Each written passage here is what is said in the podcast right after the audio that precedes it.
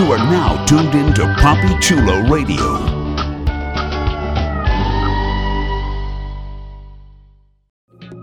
You are now tuned in to Papi Chulo Radio, your web portal for the best in pop culture news and interviews. Hi, Papi.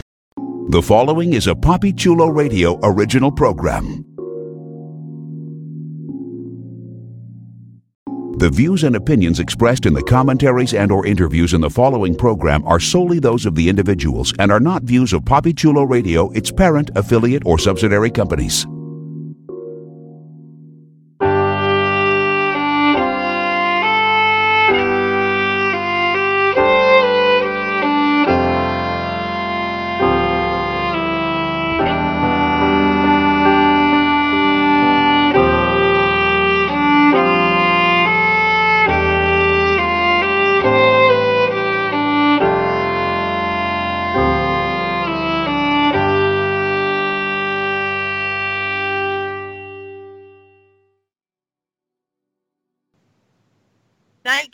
And now my watch begins.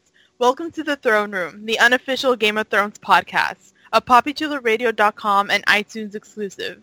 Papi Chulo Radio, pop culture on demand. Today is Wednesday, August 2nd, 2017, and I am your host, Brittany Garcia, Lord Commander of this particular Night's Watch. During tonight's broadcast, we're going to recap, review, and dissect the latest episode of the hit HBO series, Game of Thrones. Please welcome my co-hosts, Aura Carreño. Hello, hello. Clay B. Hello, hello, hello. And Priscilla Rocha. Hello, hello, hello, hello. That's four. I got it. That's four. Oh my god. Let's jump into a recap of Season 7, Episode 3, titled The Queen's Justice, and aired July 30th, 2017. Here's the official synopsis of the episode. Jon arrives at Dragonstone, where Daenerys demands he bends the knee, but he refuses, causing a rift between them. In Winterfell, Bran arrives and tries his best to explain his powers to Sansa. In King's Landing, Euron returns with Ellaria and Tyene as a gift for Cersei, who then promises to marry him after the war is won. Soon after, Cersei enacts for revenge for Marcella's death. In Old Town, a healed Jorah leaves to find Daenerys and parts ways with Sam. Grey Worm and the Unsullied attack Casterly Rock, but Lannister forces attack Highgarden. Alright guys, I know that summary doesn't do it justice, but this episode, I feel like I really don't have words, which is ironic because I feel like this podcast is going to last like 3 hours. Buckle in, settle in, get a drink of water, get a comfy blanket. This episode's it's gonna be a doozy. Yes, we need to talk about this episode, and I know I could do the talking for you guys, but that's boring, so I need to know what was your reaction to the third episode of Season 7, and I'm going to start with Aura. Wow, I thought this episode was definitely an improvement from the previous ones. Like, we saw, like, all of our favorite characters just like in their kind of like just as they are. So like what I mean is we saw them be themselves, and I don't know, like Cersei, like we saw her be so fantastically like villainous this episode, and it was amazing. I really liked it. I have to agree with you. I've been grading these episodes so far pretty fairly. I guess it's all the hype, but also I'm one of those people that is not a really big fan of filler episodes or build-up episodes. I kind of just want to get into the action, and I feel like that's what we're getting this season, especially with 7 episodes. Yeah. I mean, we only have 4 to go. Like, that makes me sad to say that. Oh, no. I know. Yeah, now I'm sad, but I still feel like we're getting quality scenes, and the budget is beautiful. It's really nice, and I feel like from the 3 episodes that we've seen so far, this one probably is the best. And that's probably foreshadowing my grade. But do you guys agree with us? Do you like it? I mean, Clay, how was your reaction? And I'm not trying to be a contrarian here, I promise. But I find it funny because, you know, I kind of fanboyed over the first two episodes, which we discussed on this podcast. We talked, and I think the consensus among you guys was they were good and they were high quality, but they were a little slow. This one was faster paced, and it was still a good Game of Thrones episode because in some capacity, they're all good. But the dialogue specifically in this one left me a little bit wanting. I feel like the best writing is writing that you don't notice. Writing that seems so organic that it just seems like these characters are talking. This is just the natural progression of events. And there were just a couple of moments, just really small parts, and I'm sure we can get into this as we dissect this episode scene by scene.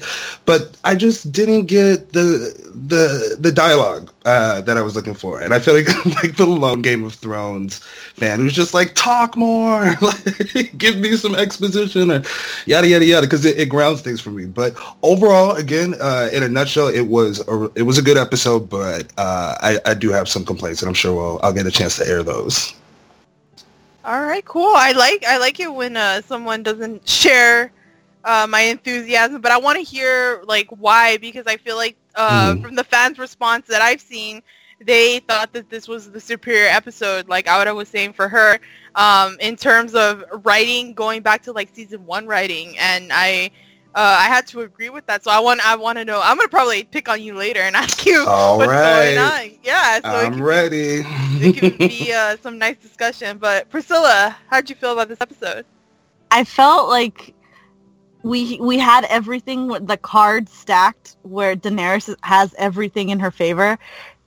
This episode fucking tore her a new asshole. Like, oh my god, I feel so bad for her. She, like, all of her fleet is stuck in one place, and the other bits of it are, like, broken up, and she loses, like, the purse. She loses, like, 2 kingdoms to help her. Like, everything. And you didn't get shit of this from, like, looking at the preview. At the preview, yet last week, we were like, oh, okay, like, we see her taking out We see the Unsullied attacking Casterly Rock, but we didn't actually see anything else. And this just came out of nowhere. I loved this episode. I completely agree. Like, felt like going back to basics, going back to season one, where you never really know what's going to happen, and you can't foreshadow anything.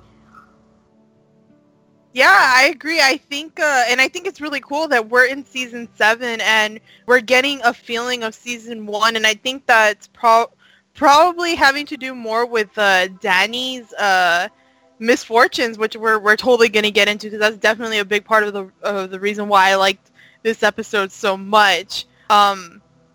And we just got a lot of good stuff. I mean, I just want to keep talking about it right now. And not so good stuff, which plays a huge part in my distinctive lack of enthusiasm this week. Yeah, see, we're gonna find out what's going on with you and what you didn't like and what you did like, but also maybe to change your mind. I'm pretty good at that with Priscilla.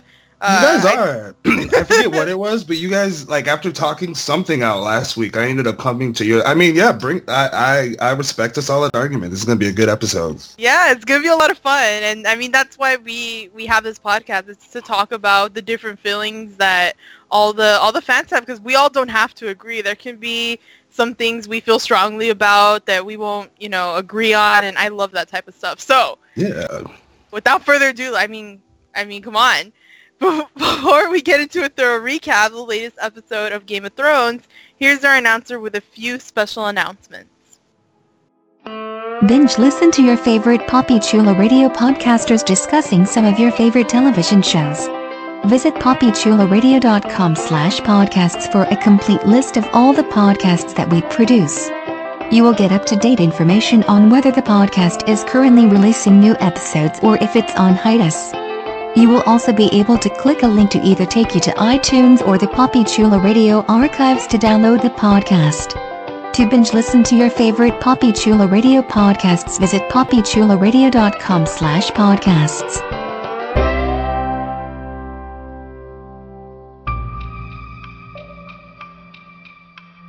Would you like to be one of the podcasters on this podcast discussing your favorite television show? Email talent@papichuloradio.com. We are always looking for new voices to add to our collection of podcasts. To become a co-host, you must be at least 18 years old. You must be comfortable sharing your opinions. and you must be comfortable using Skype. There's no podcast experience required. So if you think you have what it takes to be a Papi Chulo Radio on-air personality, email talent@papichuloradio.com. We look forward to hearing from you. This is a Papi Chulo Radio special announcement.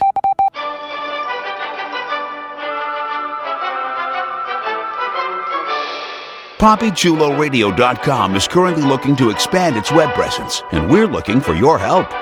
If you're a fan of Papi Chulo Radio and its signature series, please visit GoFundMe.com/PapiChuloRadio and help us with our campaign. Every dollar amount donated will be improving the Papi Chulo Radio experience and making it more interactive and user-friendly.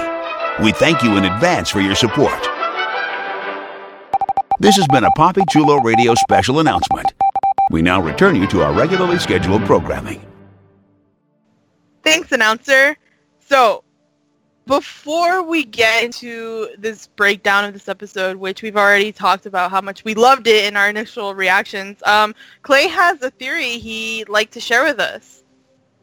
I do. So, if you listen to this podcast last week at the end of the episode, I said that there was a fan theory that I thought was particularly interesting, and I vowed and delivered to do a little bit of research and digging into this fan theory and why people have this train of thought. So if you missed the last episode, what I went to go look for was this theory on the internet that exists in Reddit.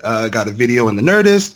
It's on BuzzFeed that Davos Seaworthy, Davos mother effing Seaworthy, for those unacquainted, or the Onion Knight, is actually the one who was promised. So who is the one who's promised? What does all of this mean? I want to break this down really quick for us so that we can get some context on this. So this actually starts, believe it or not, this prophecy. I want to take you guys back. We're going to go back a little bit to ancient Westeros history for a hot second. This is 8,000 years before the show started. The events as we see them, these characters that we love, this is 8,000 years ancient history compared to what's happening now. So during this time, the continent of Westeros was engulfed in what we hear a lot of the older characters refer to as the Long Winter. This is when Westeros was completely dark. It was incredibly cold. When you see like Old Nan and all of these older characters who remember what that was like, all of them have this for a really foreboding sense when they talk about it. Even characters from The Wall, who we saw that knew that time, when they were explaining it, they were cannibals. There's no way to talk around that one. So it's a really brutal kind of thing that happens when this long night comes, and I think we're on the precipice of one. So anyways, back then, the White Walkers walked the earth unattested. They eventually overpowered until a really cryptically named hero, only name I could find in the research that I did about 30 minutes of, which isn't extensive, but the only name that I could find was the Last Hero. So this individual is simply known as the Last Hero. So 8,000 years ago, when the White Walkers were infesting Westeros, they are completely taking over it. One guy, with the help of the children, who we've seen interact with Bran, was able to push the White Walker north. He was able to push them past what we know is the Wall. However, when he died, this is where this whole prophecy comes in, and this is what Melisandre, the Red Woman, and all of those characters that we saw in the various places in Essos have been talking about. This prophecy said this guy, the Last Hero, is going to come back. We're going to see a reincarnation of the Last Hero. So when you hear people on the show, Melisandre's been a huge one. Beric Dondarrion, I think, is the other one.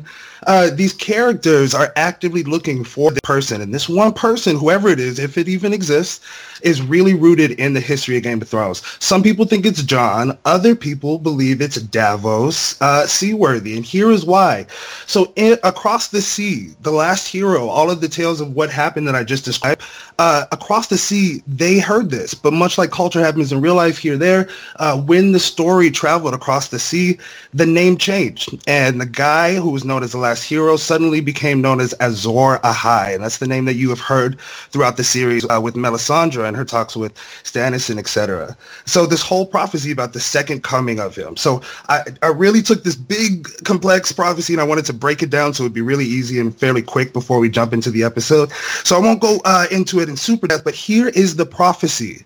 This is what is supposed to foretell the coming of the one who was promised, and this is from Melisandre.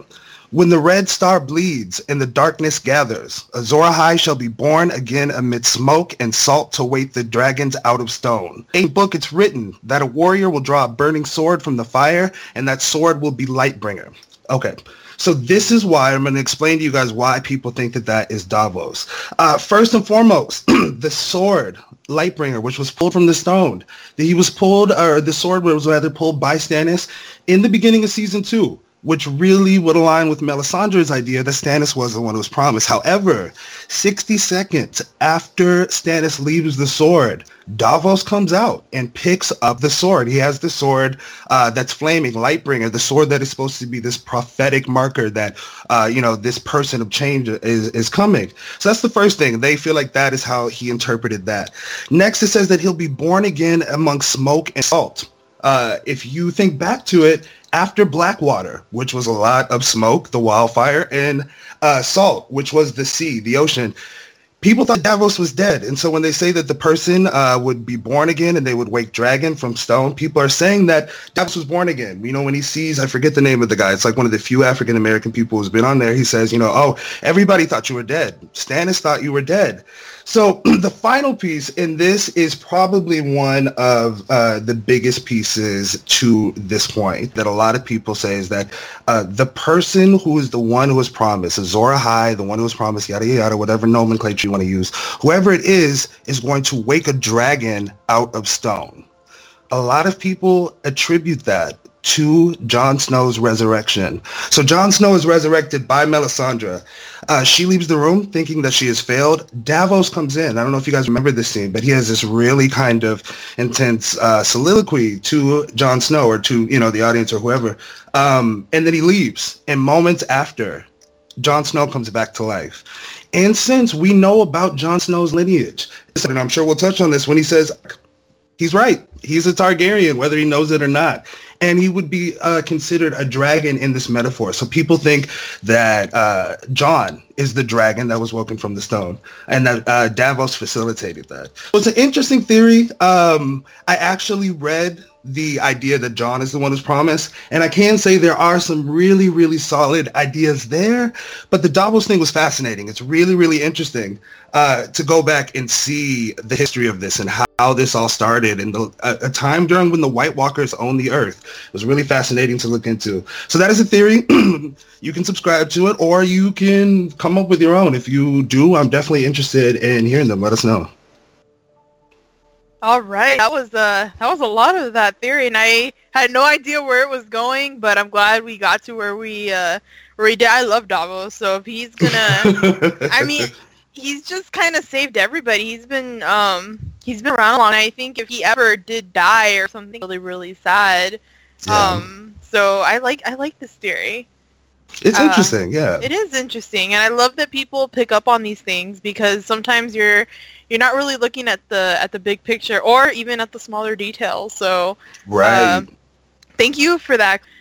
All right, with that, guys, let's get into the episode. And I know we want to talk about the big things that happen, but I like to talk about the smaller things, because we can just fly through them really quickly and then get into the meaty stuff. So let's talk about Old Town. I feel like this was the first week where I was really paranoid about what gross thing we were going to transition to, but we didn't get any of that. So, I don't know what's going on here, but we do get Jorah. We find out about Jorah. He's healed. It did work. The treatment, whatever they did, it worked. He's fine.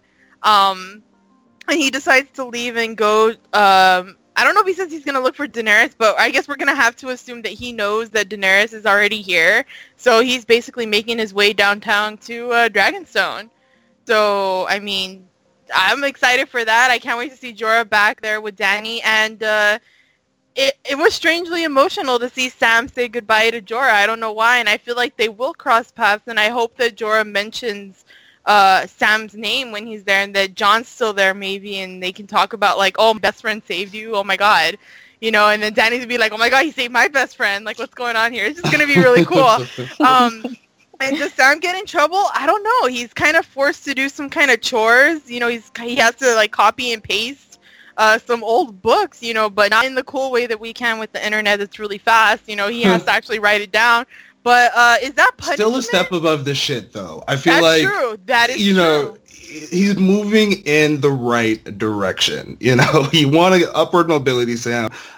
Let's hope you have no more bedpans or any of that food that looked really, it was really hard to distinguish between those two things. So let's hope he stays on the upward mobility path here. Yeah, and I think the cool thing is that we were all kind of expecting, especially, you know, the time and place that this show takes place in, that Sam would probably get it in, like, big trouble. Like, something would happen to him. And it's like, in a way, they gave him a punishment, but they also recognized that he did something really risky, but he succeeded. And that was awesome. But also, I'm thinking here that those books that he has to copy, what if it's those forbidden books that he's going to get some info from? I mean, that's like a little thing that's going on. That's what I thought of while watching it. I'm like, wait a minute, if he's going to be copying this stuff, what else is he going to find out? Because this guy already knows now that he went into the forbidden, you know, part of the library, took something and was reading it. So now what if he's just kind of giving him free access to the things he wants or some random stuff that I feel like Sam's going to be getting some revelations in there. So what did you guys think of the Old Town scenes and Jorah and Sam and then Sam's punishment? You can go ahead. He's such a good guy, and I hate to say this, but it feels like his story's gotten more interesting now that he's been able to interact with other characters as opposed to just always being with Gilly. Like, there's something to him now. There's metal to this, like, piece of person. Like, there's something in him that I hadn't seen before. And that handshake at the end, like, anyone else could have been, like, Jorah hasn't gotten someone to touch his hand in a long time. And he's maybe even before the grayscale. Yeah. So to have someone, like, really, like, kind of give him a hand, someone that knew his dad who disapproved of him, like, man, that's gotta feel nice. Although afterwards I'm like, dude, you need to get some medieval Purell or something and just wash your hands after that, because I don't trust you to have gotten all that grayscale out. It's gonna, like, resurface somehow, and I don't want it to hit you at some point. I was just very, very, like, I appreciate you doing that, but you shouldn't have done that. I think, like, who better to get grayscale than Sam, though? Because he can just, like, self-mutilate and be like, oh, okay, moving on. Yeah, that's true. Back to library. I think we're just supposed to, like, kind of be emotional in that moment for Jorah, that he's able to put his other hand on him and just be like, you saved me. Like, I never thought that this moment was going to come. So it's just, we just have to assume that it's more likely he would get a disease from scrubbing all this shit than he would from, you know, doing the procedure on Jorah. Fair point. That's a really good point. So, Aura, how did you like the Old Town stuff? I liked it. Like, it was a really cute moment to have them, like, both just shake hands like that. It was adorable. And yeah, I also agree with you. I also thought when the Archmeister gave him the task to write all those stuff, that I thought, like, is he purposely giving Sam some information? Like, I don't think this guy is, you know, as much as a skeptic as they paint him to be. I think he, like, kind of wants to help Sam out in a way, and I feel like maybe he purposely, like, is giving him this task so that he finds out more about the White Walkers and how to beat them. I would like that. That's actually, I like that theory, because this guy has been in our episodes, like, the past three, and he's been painted interesting colors, and I kind of I wonder if he has another type of, like, agenda for Sam. I kind of like this. What about you, Clay? How'd you like Old Town?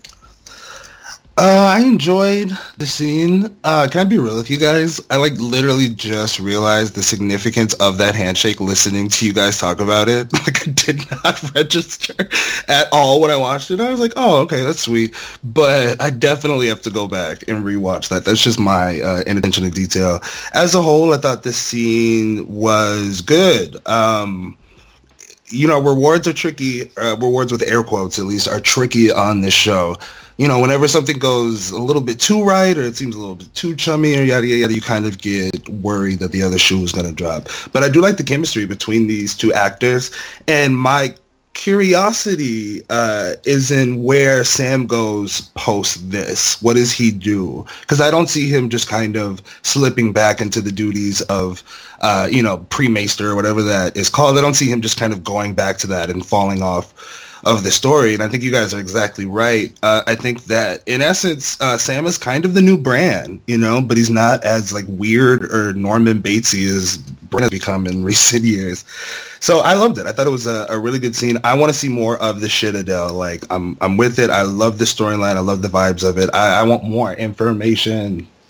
Yes, and I think it's kind of like a breath of fresh air from, all the war and the politics and stuff. It's just somebody who likes to read and is intelligent, and we love Sam, mm-hmm. and it's just him, you know, finding things out. This is kind of this is what he was born for. This is what he likes, and I love that they're making it useful to him. And I like that you brought up Bran, too, because, that's the next section we're going to talk about, but... Segue. Who is Sam in comparison to Bran? Because Bran apparently has seen everything, has seen everyone and everything. So where is Sam? What is left there for Sam to do if Bran's the one that's going to be feeding all the information to, we have to assume Jon when he gets back.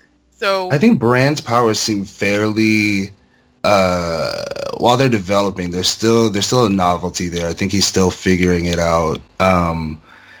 I would be interested to see. I think that there's a lot of potential there, as we saw with the season 6 finale, for Bran to blow our mind, rip the veil off of some pretty big twists, plot twists, and turns. So I think that we haven't really seen, to your point, Brittany, a lot of intellectuals interact in this show. We do. To some extent, I don't want to call the characters fucking stupid, but intellectual in the traditional kind of academia sense, and very well read, into the arts, etc. We don't have a ton of those. And I think that knowledge that Sam is going to be able to tap into, I'm hoping it's different. I hope it adds a different element or is something separate from what Bran brings. And I'm hoping Bran finally does bring something instead of just, blank facial expressions and cryptic nonsense. Yeah, we're gonna talk about Bran actually right now. I just was wondering what Sam was gonna bring to the table, assuming that everything in those books Bran already knows because he's seen it. But I don't know how they're gonna explain that. But that was just me coming up with my own thing. I was like, okay, well, what is Sam gonna do now? Well, what is Bran gonna do now? Because I thought, people were thinking that Bran was probably not gonna come in until maybe the 5th episode, and then it was gonna start to build up. But he's already here, so I'm really wondering what's gonna happen here. Unless they're gonna need 2 sources, we got Bran, the primary source, and then we're gonna have the secondary sources from Sam. We'll see. I'm a little interested in that. That's just me, but let's talk about that. I love that we can talk about secondary sources. People do that. Don't believe one person. This is pertinent right now. And, double fucking check. Do your homework. Don't just believe shit because you read it. Or it sounds good. Well, speaking of secondary and primary sources, we get Sansa needing some of that. After getting the reunion with Bran, because, guys, Bran's back. I was like, oh, my God, it's Arya. Oh, my God, it's Bran. Oh, my God, who is it? And we get... We get another Stark reunion, but guys, is it me or was this one kind of weird and I don't know? I was taken out of the experience when Sansa and Bran catch up and talk to each other. I want to get your opinion, guys, on what you think that conversation was meant to, give the audience, because a lot of people were interpreting it in weird ways, and I just want to know if you guys agree on the same thing or just have different opinions about it. Also, we also get Sansa doing lady duties. She's doing everything, Lady of Winterfell stuff. She was getting, making sure that everyone has food and that the armor has leather. Like, she was, she made sense, like, working it. # girl boss, yeah. And I love that because it's like Jon's, like, the military and all that stuff, but Sansa's more of the people and the politics, and I love this, and this is why I like the both of them together, working together. And we got Littlefinger being a little, you know, bitch around there, you know. And he's a bitch. So let's embrace it. He's a bitch. He is. And, but I love how he's with her, but he's not saying anything, and she's just doing her thing. Like, I feel like she was kind of born to do this, and I really enjoy that. So, guys, how did you like Sansa doing that, and then the Bran stuff? Like, just get into it. Just get into the... And I'll start with you, Clay. Oh, okay.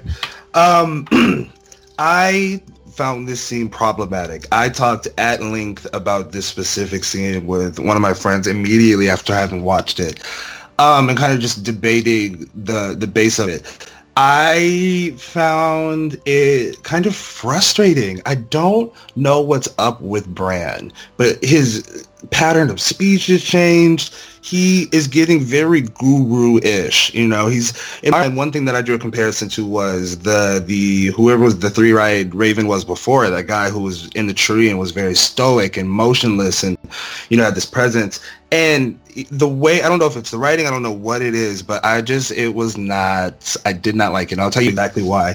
So, you know, Sansa came into this conversation open-minded. You know, if anybody else, you know, I think it's because she's seen the stuff in the North and she has opened up her mind to the possibilities that there are things out there that she just doesn't know about and can't deal with. So I think she approaches this situation with Bran through that perspective, and she's coming to him fairly open-minded, like. And when he says, you know, what's the Three-Eyed Raven? He's like, it's complicated. And she's like, Bran, please explain this to me. Help me understand what this is. Help me figure this out. And the example that he kind of randomly gets her was her sexual assault. And one thing I found particularly disturbing about that is, first, you know, if anybody tells you that they had seen one of the most intimate or horrific or memorable moments that were private, you know, in your life, and they just kind of casually brought up the fact that they knew about it, it would be creepy. It's also extra creepy if the said thing is a rape or a sexual assault. In this case, it went on for a little bit. And then the last and the third level of just the creepy onion that was this scene, he's your brother. And I know that Game of Thrones is kind of, you know, they blur the lines with incest and et cetera, but I really thought from the perspective of Sansa in this scene, and I thought, like, you know, the fact that her brother even knows that happened to her, it was her choice to decide, you know, and I'm not, you know, going to go super, super deep into that, but I think that I can see why she walked away from that scene. And I don't know what Bran's intentions are. Maybe, you know, the person I was talking to before argued that maybe he wanted to show her a really dramatic example of the Three-Eyed Ravenness, but it was kind of convoluted, and it didn't really make a ton of sense to me what his motivation in that scene was. So it was very I could have done without him letting her know that he had seen that, or insinuating that he had seen that, because poor Sansa. I mean, this is becoming a running theme on this podcast. # poor Sansa, because she finally, you know, she's up and she's in a position of power, but it's frustrating. That was a lot of feels. I feel? Lots of feels. I feel, like, because I'm trying to think from, like, his point of view, which is weird, but, like, from what I'm getting at, it feels like he's slowly becoming not human anymore, and by the fact that, like, he's... He's detaching from humanity, I think. Like, he's not picking up on social cues. He's like, you can see him kind of withdrawing into his own psyche. When you mentioned, like, a guru, like, that's exactly, like, he's achieving, like, a higher sense of self because he focuses on all of these people. And he kind of, like, I feel like he kind of more sees them as, like, notes, like, from a play or something, as opposed to actual people. So him saying this to Sansa, as weird and as fucked up as it is, like, he really just is remarking how beautiful her dress is. Like that's what I got out of that episode. Like that Sansa's freaking out because of course she should be, but Bran doesn't understand her, and that's why it's like the perfect example of why he can't be Lord of Winterfell anymore, because he just he's never going to understand people the same way anymore. I think you're exactly right, Priscilla, and I think that the higher up you get, the smaller the ants look. And Bran is looking, and not just the world, but the time-space continuum as a whole. It's getting very TARDIS-y up in here. And I think, you know, you're right, and I think there's a point to be made that having this limited source of knowledge you would see the futility in a lot of, you know, human interactions and this and that, you know, being able to have that kind of perspective. So it's interesting. Auda, how do you feel about that Bran and Sansa scene? I mean, like, listening to you guys, and I'm kind of, I understand where Clay's coming from, but I have to agree more with Priscilla, because, you do get that sense that he's really not, like, there, per se. Like, he's not being like, oh, like, I want to, I'm finally with my sister after all these years and stuff. And I think that was something that they purposely made, because they see each other for the first time after all these years. It's like, hello, Sansa. And she goes and hugs him. And I'm like, oh my gosh, I'm going to cry. Beautiful. And then they don't let the moment drag. They immediately cut to them talking, right? And here you can see him, just his face is so emotionless. And you can see how he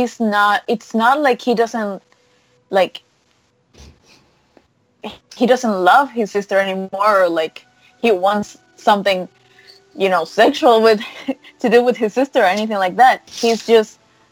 above all of that, he sees this thing that happened to her as just, another event that happened and that he knows of. He doesn't see it as something, he doesn't see it as, she does, that it's something that affected her deeply. And, right. This took me a while to, get into it, too, because he's like, oh, you looked beautiful the night that you were raped. And I'm like, what the heck are you saying?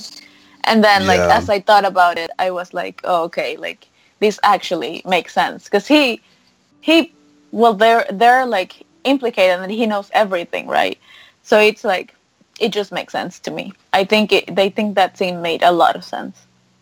Yeah, I don't think per se that, he had any kind of, perversion or there was anything, weird sexual going on. Because I like to think that because he's a three-eyed raven, he saw that along with everything else. The only part that I was just a little bit uncomfortable with is that this was, Sansa's been through all of this stuff and is kind of in a position now to where she's finally being recognized for her intelligence and for her capacity to lead, which in Westeros is remarkable for a woman. And we talked about this before. And yes, we have lost some of those badass bitches who were around the table in the season premiere, but, we still have some of them. Yeah. Low key, also, just as a side note, he talks in front of the tree with the face, and for 2 or 3 seconds, I was like, "Is the tree with the face gonna start talking?" Legends of the Hidden Temple. Someone said Legends of the Hidden Temple. Yeah, Olmec, the temple god. I totally thought that was gonna happen. That it was just gonna open his eyes and start Bran, be nice to your sister. Oh my God. No, that's scary. It should be Grandmother Willow from Pocahontas. Oh my gosh, yes, that's exactly what I was thinking too. Mm-hmm. Okay, so I think I agree with all of you. I think in that moment when I watch it with people as well, and it's kind of fun to talk during the scenes, and I kind of like how sometimes when you're watching something with people, you all feel the same thing. And I felt really awkward watching that scene because I'm out of everything that he could have he could have told her about, because she's asking you, explain to me. And maybe it is complicated to explain what he is right, and why he can do that. You're onto a good point. Yeah, so what he does instead is he tells her about a memory that only she knows, that only she can remember. And I was trying to think of all the different things that maybe he could have said, but he chooses the most traumatic one to kind of tell her that he means business and he's not lying. And even though it sounds weird, this is who he is now, and he has these powers, and it's weird. And I don't think he said it to hurt her. I don't think he was perverted, right. If anybody was thinking that or whatever. I just think that he's so detached from humanity that he's just saying what he knows in a robotic way. He's just saying what he knows, and it doesn't matter that it affected Sansa that way. But he does say in there, I'm sorry this happened to you in our home. So it's not like he doesn't know. It's just it's not registering. It's not computing in his mind. And one thing that I will, that some people were talking about online and maybe we forgot, because I know I did. I think Bran's story, while it's been interesting and I love watching it, I do forget some of his moments, especially around season 5. I kind of it just went over my head. I don't remember a lot of his scenes, and some people on Reddit, they were the ones that, so credit to Reddit for saying this, but they mentioned 2 scenes that happened involving the Three-Eyed Raven, and he says when they kill the Three-Eyed Raven in that episode with Hodor, the Three-Eyed Raven tells Bran, it's time for you to become me, and Bran says, am I ready? And the Three-Eyed Raven says no. And then he dies. So then we get another scene also after that where they're by that tree, and it's after I think they meet Benjen, or maybe right before. But Mira asks him, are you ready for this? And Bran says, I'm the Three-Eyed Raven now. I have to be ready. So, in essence, he's learning everything he's supposed to learn in, years. So, it's his mind is just overloaded with a bunch of stuff. And that's what he's telling Sansa, I've seen everything. Pieces. Everything. So, it's a 15-year-old, 14-year-old, maybe 13-year-old boy with a bunch of history in his head. It's just kind of really messed him up. So I feel Bran is just he's not the same Bran, but I feel maybe with being in Winterfell and maybe Arya coming, that we'll slowly start to get him back. It's just right now he's overloaded. But either way, I still feel uncomfortable with the trigger for Sansa, and I'm also wondering if that also has to do with the fact that he knows that he must know then about Littlefinger, and I'm wondering if said that, remind her, look, he's still here, he did this to you, you need to watch out. I don't think that should have been, the ultimate thing for him to say to her, but it's... yeah. It's write a note, Bran, okay? She blames Littlefinger for, you saved me from one monster and you gave me to another, so, in essence, yes, and I'm wondering if that's kind of foreshadowing something... with Littlefinger and Sansa, because that just freaked her out. It doesn't matter that Ramsay's dead. That's going to haunt her, for a long time. And if someone brings it up, well, it's going to bring back all those feelings and the paranoia and the PTSD. It's just, it's an interesting scene. But I'm really glad they brought those scenes up, because I totally forgot that, Bran is only about 13 or 14 with a lot of history in his head. So maybe that's why we need Sam, because maybe Bran can't really say everything that we need to know. Yeah. He just needs to tell John what he needs to tell him about his heritage and his mom and the dad and stuff. Does anybody know how the Three-Eyed Raven, the one before Bran, became petrified in that tree? Did they explain that and I missed it? It's in the book. It's that he he's seen so much of it that he doesn't move, and slowly the tree has become a part of him and grown above it. Wow. That's why I wonder if that foreshadows what we're seeing with Bran and the thing that the four of us are talking about now. When he meets Bran at the first time too, which is something that stuck with me, he does tell Bran, no, you will never walk again, but you will fly. So keep that in mind for the dude, I am waiting for a damn dragon war. You think he's gonna come to the dragon? Yes, I am, waiting for that at some point. Girl, that sounds awesome. Ooh, I like that. Yeah. Yeah, so do you guys have anything else to finish with the Winterfell stuff? Because, I mean, yay Sansa for, like, taking charge and doing her thing, and then poor Sansa right after. And I really feel bad for her because I feel like, you know, Bran here is, like, a mystery tree guy. Jon came back from the dead. Arya's an assassin. I feel like Sansa is the most normal. And I think she's just kind of done with everyone's shit. I appreciate what Littlefinger told her, which is just kind of like, make sure that, like, you're watching everything because everything's happening at the same time. So you, like, not like maybe Jon isn't thinking about the enemy to the south, but now she will be. Hey, maybe she's the one in charge of Winterfell. Mm-hmm. Yeah, no, and I also like that he's like, you know, play out every scenario in your head and you'll never be sad. That was my favorite. Because that was meta. I was like, whoa. That was nice. I liked that. And I was like, man, that is so smart. You do have to think about these things. And I do play a video game where I have to do stuff like that. So many things can happen in a 30-minute game that I need to know how to adjust. And I was like, damn. Oh, what game are you playing? Oh, I play League of Legends. So it's okay. Oh, so, I play League of Legends too sometimes. Yeah, see? So there you go. Oh, wow. Woo. All right, let's meet up after the show, guys. I know. Let's go. We're going to, you can teach Priscilla if she doesn't play it already. I've never played it. You can teach Priscilla. And, you know, it relates into the show, too, because, I mean, I'm going to get into it. That's the very next thing I'm going to get into, which is Dragonstone. I think one of the things that really hyped us up going into season 6 was definitely the fact that Dany was on those ships with her army and her dragons, and holy shit, she's coming. And they even talked about it last episode where you could take King's Landing. You could just go in there with all the armies, with your dragons, and take it. But she says no, that she doesn't want to be Queen of the Ashes. And then we get that brilliant strategy from Tyrion, although sounds like it's brilliant, but now it's not. So, I mean, basically Dany's whole strategy is, like, down the drain. So, back to the drawing board.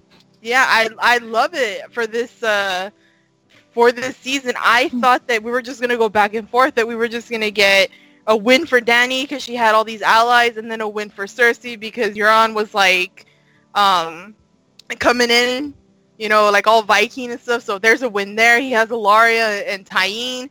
And then I was like, oh, well, then we're going to get Casterly Rock. But then we really didn't. It's like Dany's lost like all 3 battles that she's had, or 2 battles. And I did not see that coming into season 7. I thought we were just going to get a couple of setbacks and that Dany was just going to win this quickly and Cersei we would get rid of her.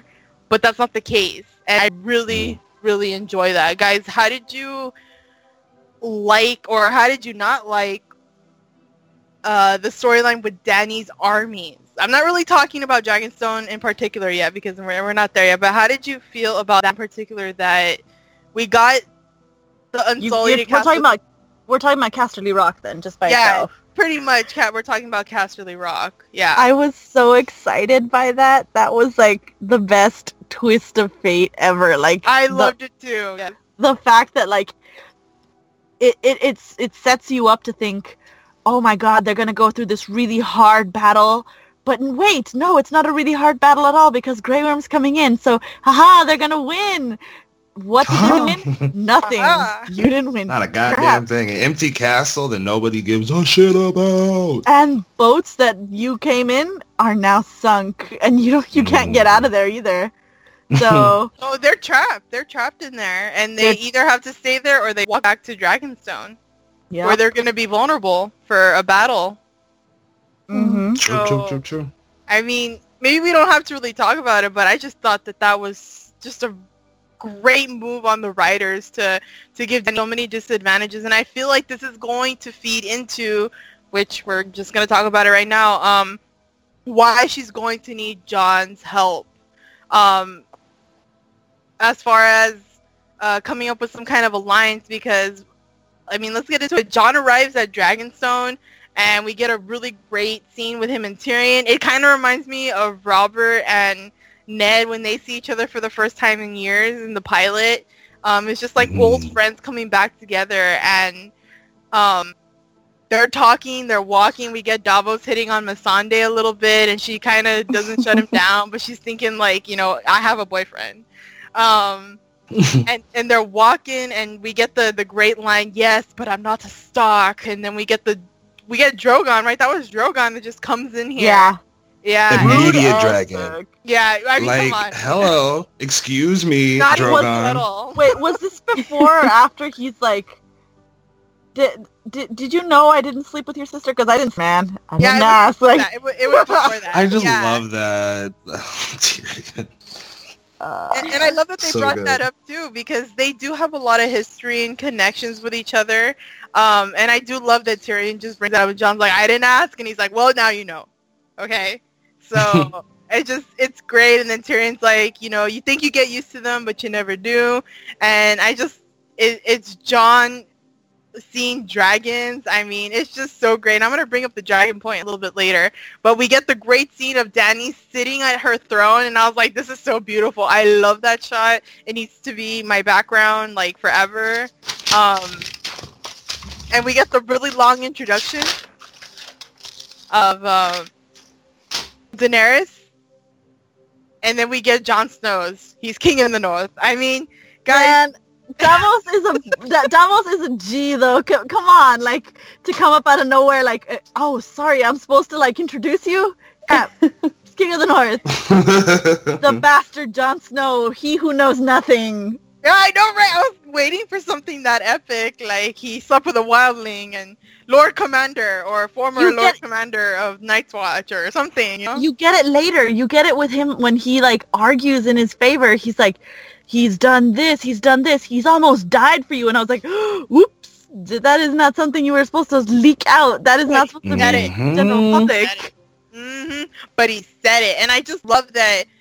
Basically what is Jon arrives, doesn't want to bend the knee, then there's bantering between the, or maybe not bantering, but there's like some sort of like putting their foot down in front of each other. Jon's not really trying to tell her what he's done, is what I was talking about him, but Dany's trying to make her point that, you know, I have the name, I am who I am, and I didn't have any faith in the gods or the new gods or whatever. It was just faith in myself. We get that, you know, great scene, and she's going down the stairs, she's staring at Jon, and it's just like the chemistry is there.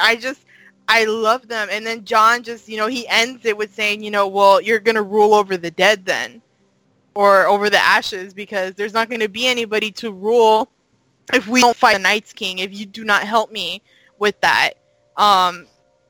Unfortunately, their talk is interrupted, and Tyrion has to smooth things over with Jon. Jon's brooding on a cliff, all sexy, you know, and they're talking. And luckily, he's able to persuade Dany to give, or let them mine the dragon, the dragon glass.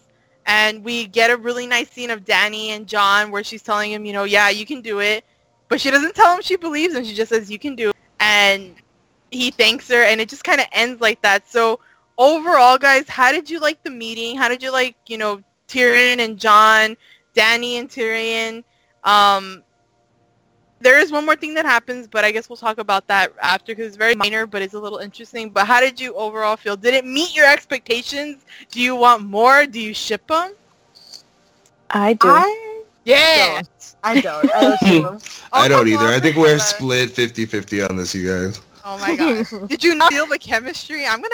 Honestly, I felt the aunt and niece or nephew like kinship. Yeah, I felt that. You did not need to. I saw the family resemblance in how stubborn they were. Like, that was epic. Like, I loved the fact that he didn't bend the knee. Like, I was so thinking that he's like, are you gonna give us troops? Okay, I'll bend the knee to you. Like, no, he didn't do that at all. He stood around.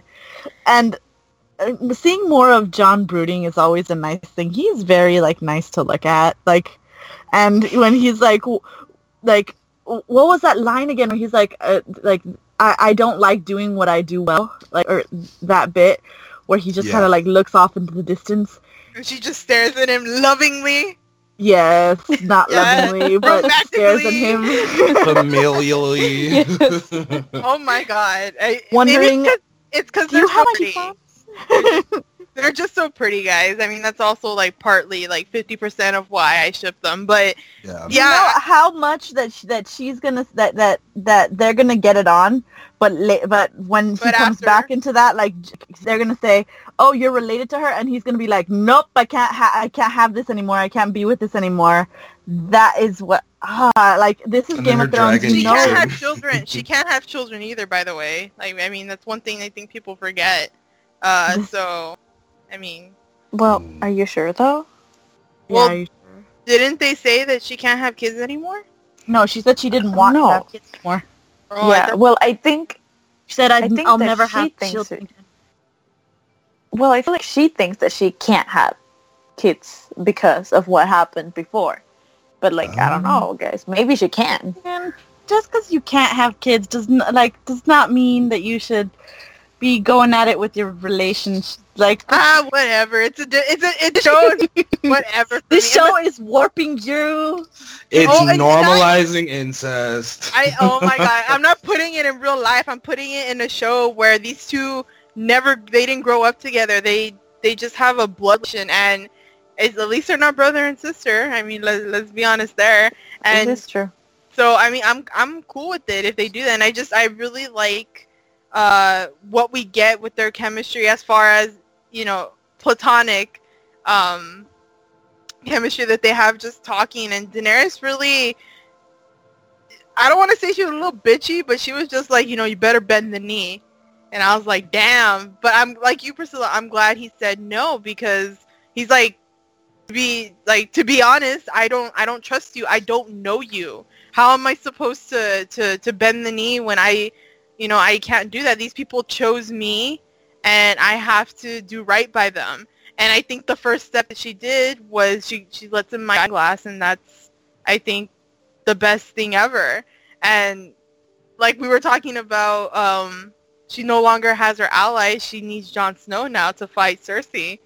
So, right. How much I give you giant glass, you mean your army. So I'm wondering whether it's going to be like a sort of thing where it's like, if we work together and if we take down Cersei, I'll bend the knee to you. Like if we take down Cersei and like we win the Night's King's War, I'll bend the knee to you. Like, I wonder if it's going to end up to be like something like that.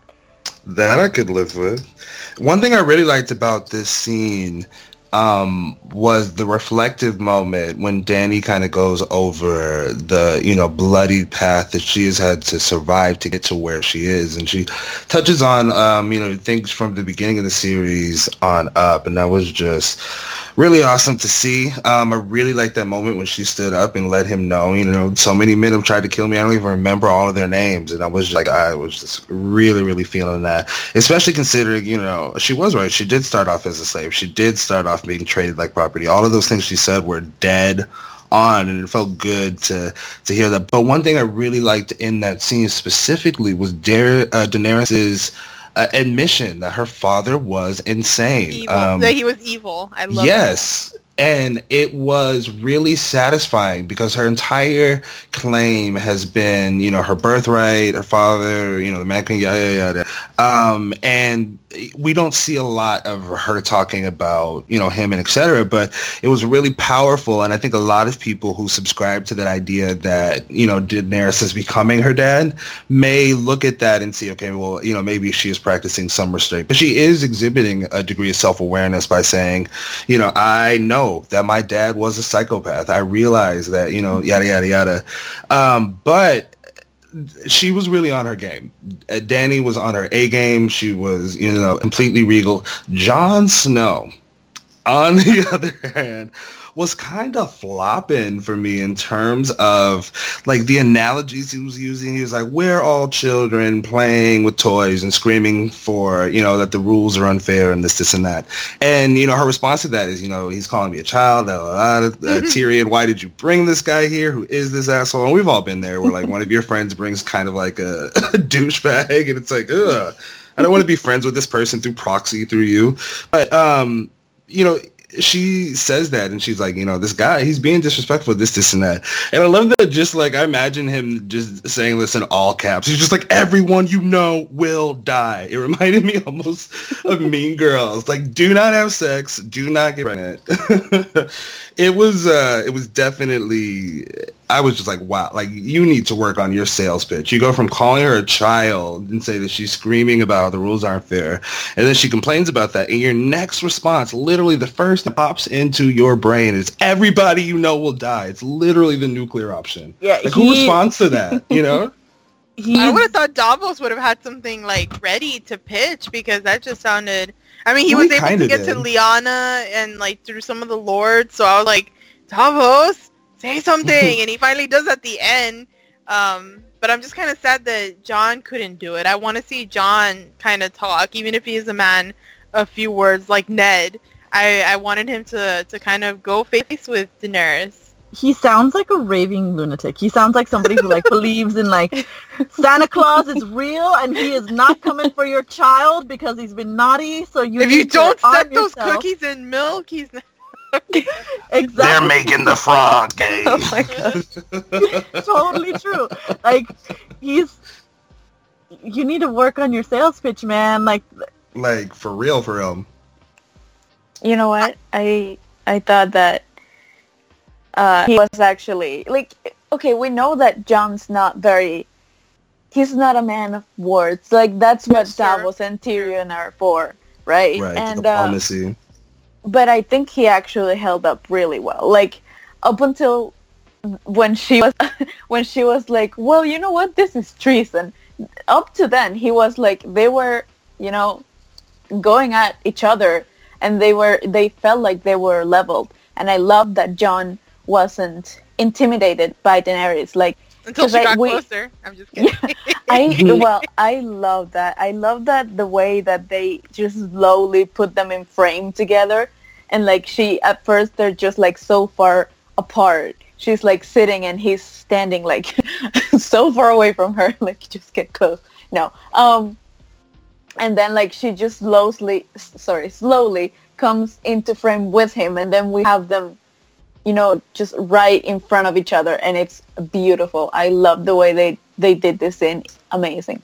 But, like, yeah, I think that actually Jon, he held up pretty well to Daenerys, even though he's a man of few words. Like, I just love that. Yeah.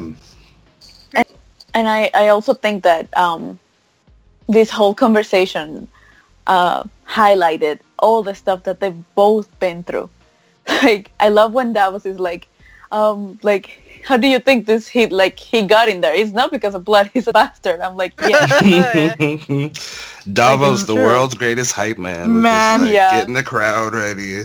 He's like, do you see this Jesus? He died for you. Like, he was about to say that. I was like, yes. I feel like that meme of Will Smith where he's like showing off the person next to him. I feel like that's Davos. With Jon Snow, just kind of like, look at him! Like, look at this guy.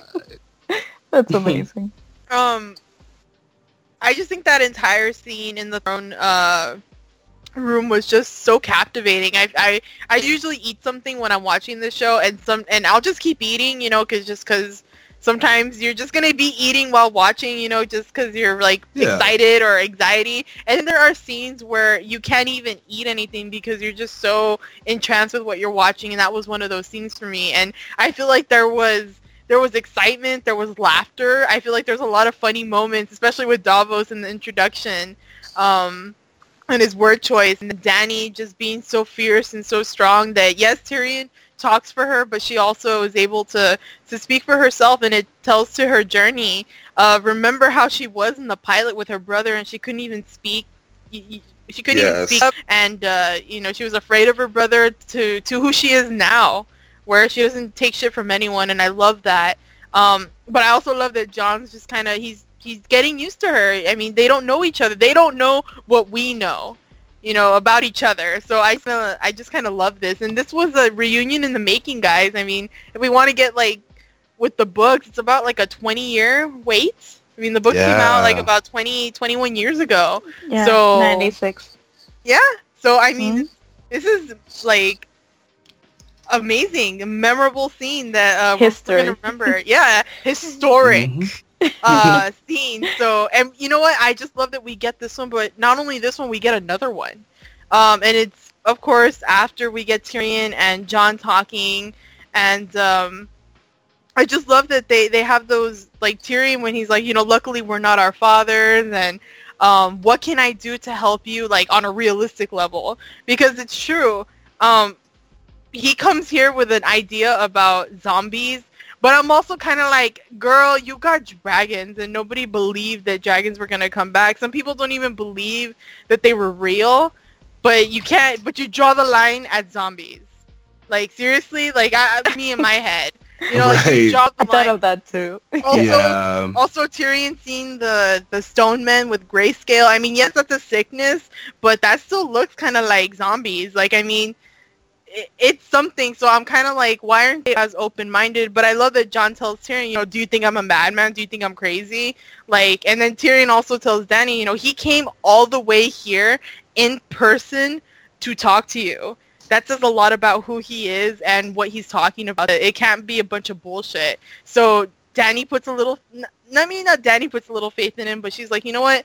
Take the dragon glass and, you know, we'll see where it goes. And I'm hoping that we still get some more scenes next episode. I hope he doesn't leave right away. I don't think he will.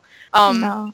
But I love all of this, guys. Like, this is what dreams are made of, you know, in the words of Lizzie McGuire. Whoa, throwback. Holy shit. I legit think of that game. Oh, man. Oh, my goodness. If I had the rights to it, I would totally play that song right now. I don't think he's going to leave anytime soon either, because they still have to mine it, right? Oh, I thought you were saying they still have to bang. I was like, yeah, I agree. Oh, my gosh. Well, I mean, that too. Oh, yeah. I can't even with you two on this ship. They are aunt and nephew, you guys. Like, I will always bring that up. Not in this show, it doesn't bother me. In real life, I have nothing to say to you. But in this show where, I don't know, these two just, they're magnetic. Like, these two are what dreams are made of. Yes! Oh my god, yes! I don't want to sing more than 3 notes of that because I don't want to get sued. Oh my god. But yeah, I know people are going to be uncomfortable with it, and I totally feel you. I understand, but it's been 7 years. Most of my OTPs are dead, and they all had to die for this moment. You know, so just let it happen. And you know, it doesn't matter. We can just be like, look, that's Amelia and that's Kit, and they're both sexy and they're doing their thing, and I'm okay with that. I'm cool with that. I can do that. Suspended disbelief and just like look at it like those actors for the duration of that scene. Yes. No. Oh. We're gonna talk about the other scene, and the other scene cannot suspend my disbelief. I'm like, this is we are gonna get into that. But before we do, one last thing that happens at Dragonstone, guys, that was really small, but I think pretty impactful, because it had questions going in my head when right after the scene happened. But we get a Varys and Melisandre scene where she's looking over as Jon arrives there, and you know, Varys is like, "Well, why weren't you there?" And Melisandre explains that they're not on good terms. And they have a conversation where Melisandre says some interesting things, like, "Look, I brought fire and ice together." And in my head, I was like, "Oh my god, she's literally saying she brought her OTP together," and that she was gonna go get out of Westeros, but that she was going to come back eventually because she has to die, but also that Varys has to die here. I mean, I don't know, guys. I have a lot of questions about this because, one, everything that Melisandre has said or, you know, seen has happened, but she's just always interpreted it wrong. But it still happened. Like, what did she do? She did the little beaches thing, like, to kill the 3 kings, and all 3 of them died. So, like, that happened, and then she saw Jon Snow and the banners of the direwolf come back into Winterfell. So the things that she has seen has happened. And she also, remember, she told Arya that she would see her again. So is she really leaving, like, right now and then going to come back and see Arya next season or later this season? Or stay away as long as you like, lady. Or so long as Arya stays alive. because she hasn't met you yet. I'm glad. Stay away. Stay away until the finale where she fucking die. I feel like Melisandre still has a part to play, and I actually don't mind if she stays here. And I really want to know what you guys think about the things that she said in the scene, and do we have a reason to be scared for Varys, and do you guys even care if he dies or not? Are you interested? I would care. I think it was a bit of foreshadowing. It seemed like her concession to Varys, like, yeah, I'm going to be back, I'm going to die here, and so are you, which is fairly open to interpretation. And that's the thing with prophecies, right, is they're also nebulous. It's really easy to pick out something that sounds close enough to something, like, specific that you believe it's real. And it's kind of like the same thing with, like, charlatans, you know, people back in the days who used to, you know, kind of toy with people's ideas of reality. But I'm interested to see how this plays out moving forward. It was definitely... we know at one point Varys is going to die, period, just because, you know, everybody has an expiration date. But it was really interesting, and I think it raised an eyebrow in attentive viewers. And we know, much the way you guys were saying, that a lot of what she says has come true. But again, like I said, it's like there are so many things, like Nostradamus, for example, so many of his writings, people will just bend and break and fold into pretzels to take modern-day events and make them fit that prophecy. But again, on this show, the light of the... I don't even know what the name of that religion is. I can Google that. But the Lord of the Light, those people, the night is dark and full of terrors, they have a lot of evidence that supports their religion, more so than most religions I've seen, fictional or otherwise. They have these things that kind of show, okay, you can point to and say, oh my goodness, you know, I did see something in the fire. I did see a smoke man kill, you know, Renly Baratheon. So I'm interested to see if that is... foreshadowing something dark to come. There was something fairly ominous about the way she said that, and then she just walks off.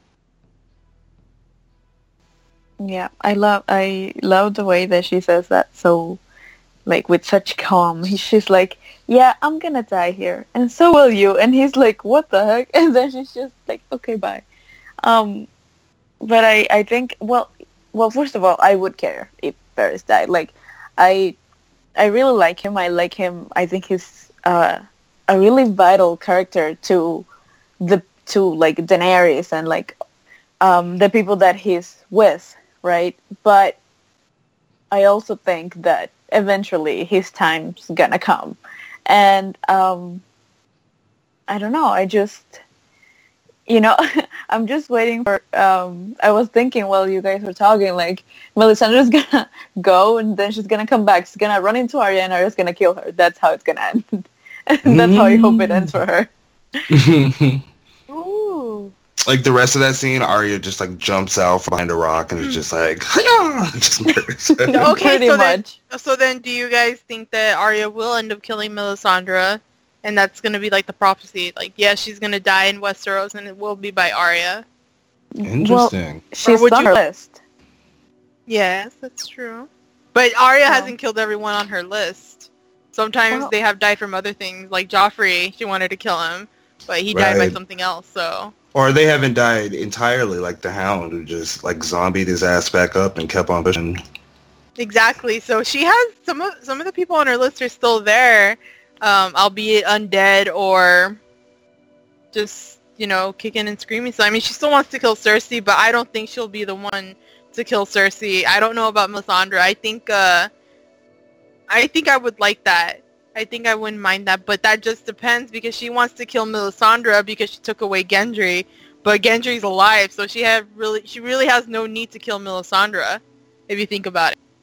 Well, that's a good point. On a personal level, anyway. Yeah, Arya is not going to operate with that level of logical functioning. She's not going to draw that conclusion. But to us, yes, Wanda, it's a rational point. What if we get Gendry back? Like, what if she asks for Gendry? Like, when she meets Melisandre, she asks about Gendry. Like, remember I told you we would see each other again? And what if she just says, like, well, you know, Gendry's not dead because Davos snuck him out. So... was the one who was prone. No, I'm just playing. Yeah, oh my god! And what if Arya learns the truth from Melisandre that, you know, Gendry is still alive? Is that gonna stop her from killing her? And will that leave a bitter taste in people's mouths if she still decides to kill her? I don't know. Like, you know, I feel like when you talked about her killing Cersei, like, we know that's probably not going to happen. We know that she hasn't killed everybody on her list. But I feel like Melisandre, she's a realistic person to, like, put on her list. That I feel like it's realistic for her to think that she can kill Melisandre. And I don't know. Like, you know, she's done some pretty horrible things. Like, yes, she rejected Jon Snow, and we have a soft spot for that. But she burned Shireen alive. She's like, oh. But I was talking about in a personal way, because the only reason why I doesn't want to kill Melisandre just because she's bad. She wants to kill her because she took Gendry away. But Gendry's still alive, so why is she going to kill Melisandre? Like, that's the thing about Arya. Arya's list is personal. It's not a general thing. Every person on her list has done something that affects her and that she doesn't like. So Melisandre, even if we think she deserves to die because of what happened to Shireen, I don't think I would like it if Arya did kill her because Gendry is still alive. Well, that is true, but that's still... just me. Yeah, but she still took him away, right? Like, yeah, she took him away, but he's not dead. Yeah, I don't think Arya was thinking, like, oh, she's gonna kill him, right? She's like, oh, she took my friend away. You know? I don't know. That's... I guess we'll have to wait and see. Yeah, no, that was just a question I was just, like, bringing up to you guys. Like, first, do you want her to kill Melisandre? Or second, if Melisandre tells her that Gendry's not dead, does Arya have a reason to kill her? And, hey, she brought back her brother. So... I just feel like she's not making these distinctions anymore. And I feel like this is definitely evidenced by the opening for the entire season this year with her, in effect, wiping House Frey off the map. I think that I really like Arya. I like her more than Daenerys. Arya and Daenerys are, I really, really like these characters. And one recurring theme that we've discussed on this show is the concept of plot armor and people being given scenarios, even if it's kind of thinly veiled ones, to justify their actions. And I think that I've seen Arya take a turn for the darker side, and we got a little bit of lightness with the Ed Sheeran sing along and Hot Pie and yada yada. But at her heart and at her core, all of the horrors and atrocities she's had to go through have hardened her and have made her just rough around the edges. But I think that even if she found out Gendry is alive, she might just still kill Melisandre just because, she's... And I can't say I'd be particularly pissed about it. I'm not going to flip a fucking table like, oh my god, Melisandre, you were only 600 years old. I wouldn't really care about it, but yeah, I'm interested to see if we see more of Dark Arya moving forward. I think that's a fascinating thing to see. Well, I think that a turning point for her was when she ran into the Lannister soldiers, was kind of analyzing to see how she could kill them, but decides not to, and she also decides to go to Winterfell instead of to kill Cersei. So I'm wondering, like, if that's going to be, like, her ultimate test, like, when she comes to Melisandre, because I'm gonna say it right here. I know everybody hates Melisandre. I hate for her killing Shireen, but I don't think Melisandre is an evil person. I think that she was just one of those crazy, zealous, religious people. And she shows a lot of regret in the past two seasons of what she's done.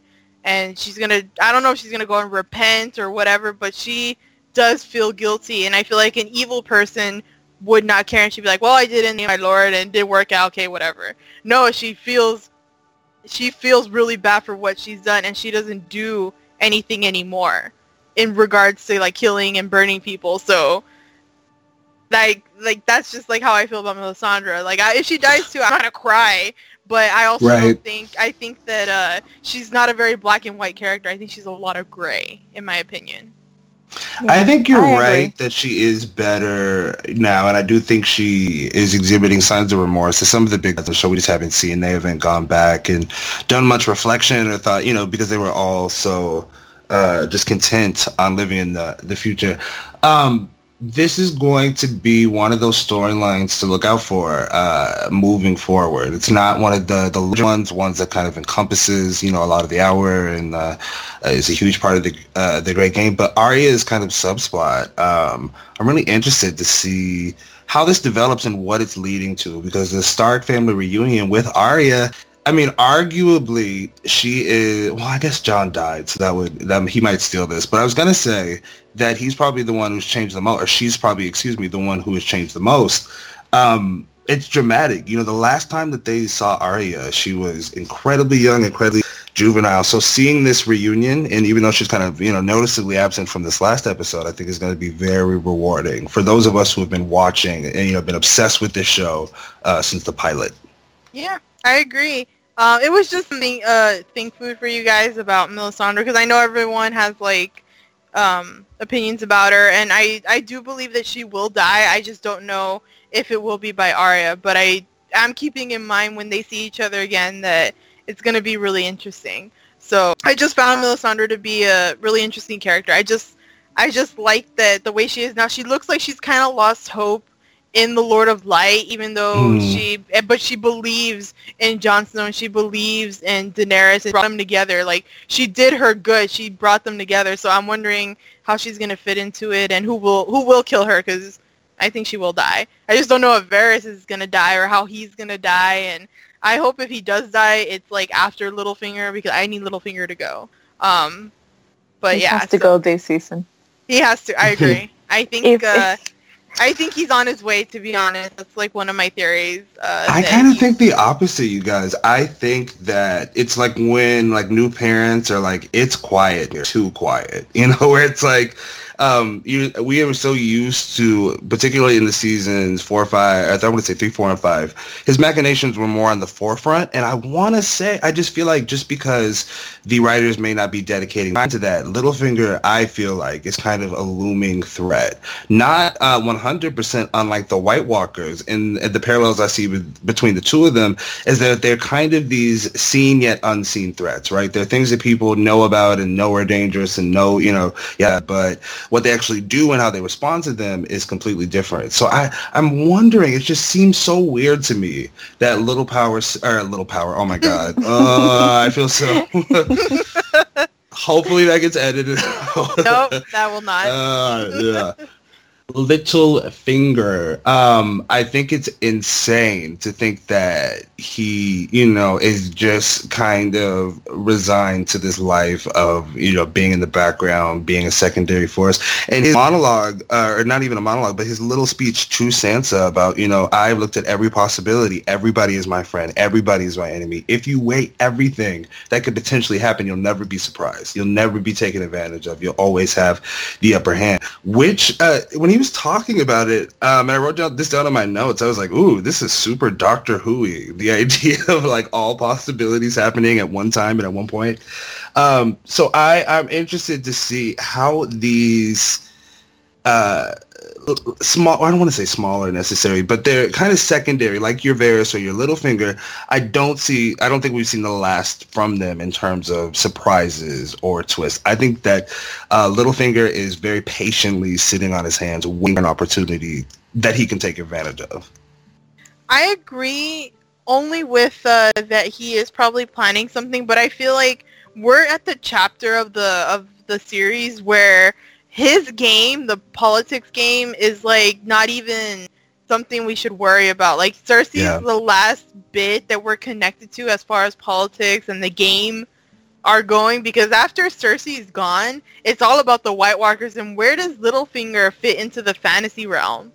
Right. And I feel like this is something in his plan that he didn't really think of. Even though he's saying think about everything, I feel like we haven't really heard his stance on the White Walkers. Like, he hasn't really said anything about it. And so I feel like it could be easy for the writers to kind of discard him, at least in the show. I don't know about, like, what they're going to do with him in the books.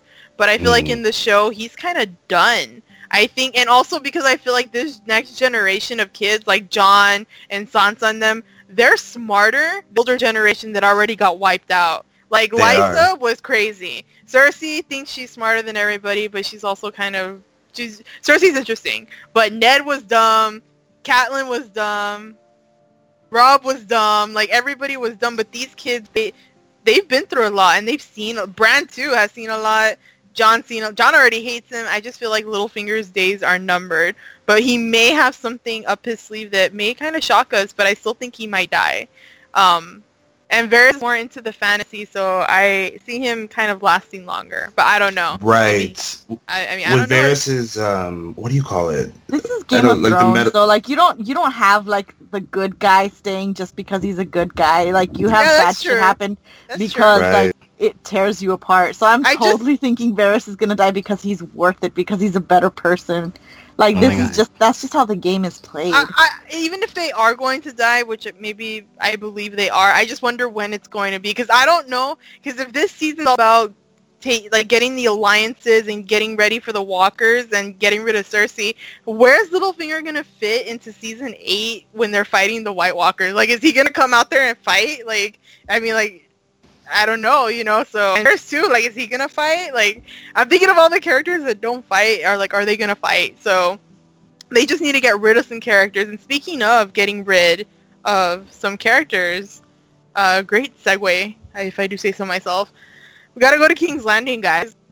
After that crazy battle, or... I don't even know if it was a battle. It was just, like, an ambush. Battle-ish, Pirates of the Caribbean, Euron's Revenge, or whatever. We see Euron on his horse. He's getting praised by King's Landing. He brings Ellaria, Tyene, and Jorah to Cersei. And Cersei agrees to his marriage proposal after the war. Hint, hint. And Euron continues to burn Jaime, and he yes, which is amazing. I love it. I'm loving Euron, guys. Like, I don't care. Yeah. Like, he's just amazing. I love him. Which is really refreshing because I couldn't love Joffrey. I couldn't love Ramsay. I kind of liked Tywin because he would always shut Cersei up, and that was fun. But Euron, I feel like he's like what to like the Iron Islands, but I don't care about the Iron Islands. So Euron is just a lot of fun for me. So he continues to burn Jaime. See, this is the juicy stuff. We get the scene in the dungeon with Cersei, Tyene, and Ellaria, and I feel like the performance of the year should go to Lena Headey for this, because I know that a lot of us are against Cersei, but I have to admit I was rooting for her in this moment, just like I rooted for her against that Shame lady from last season. I was like, damn, that revenge is nice. Like, when Cersei gets her revenge, it is amazing. And I couldn't help but root for her to kill Tyene in the way she did, in such a poetic way. But her whole scene and her dialogue, you know, asking Ellaria, like, you killed my daughter. Why did you do that? Like, I love it. I absolutely love it. That acting was great. I think you're exactly right. And the moment that you just brought up, you killed my daughter, why did you do that, was weirdly the highlight of that scene for me, because it was a crack. It was taking a look at Cersei through a human perspective that we normally don't apply to her, because she's a fucking ghoul. She's a monster. She's terrible. She's a terrorist. She's very paranoid. She's just the worst. I think her paranoia makes her do stupid things, in my opinion. Yes. Well, it's like, are you paranoid really out to get you? Yes, she is. I think that is exactly what it is. I think she also gets paranoid about her relationship with Jaime, which prompts him to push Bren out of the window. She hates Tyrion because he killed her mom and because of the prophecy. I mean, and then she hates Margaery just because she's younger, prettier than her, and she thinks that she's going to corrupt her two sons.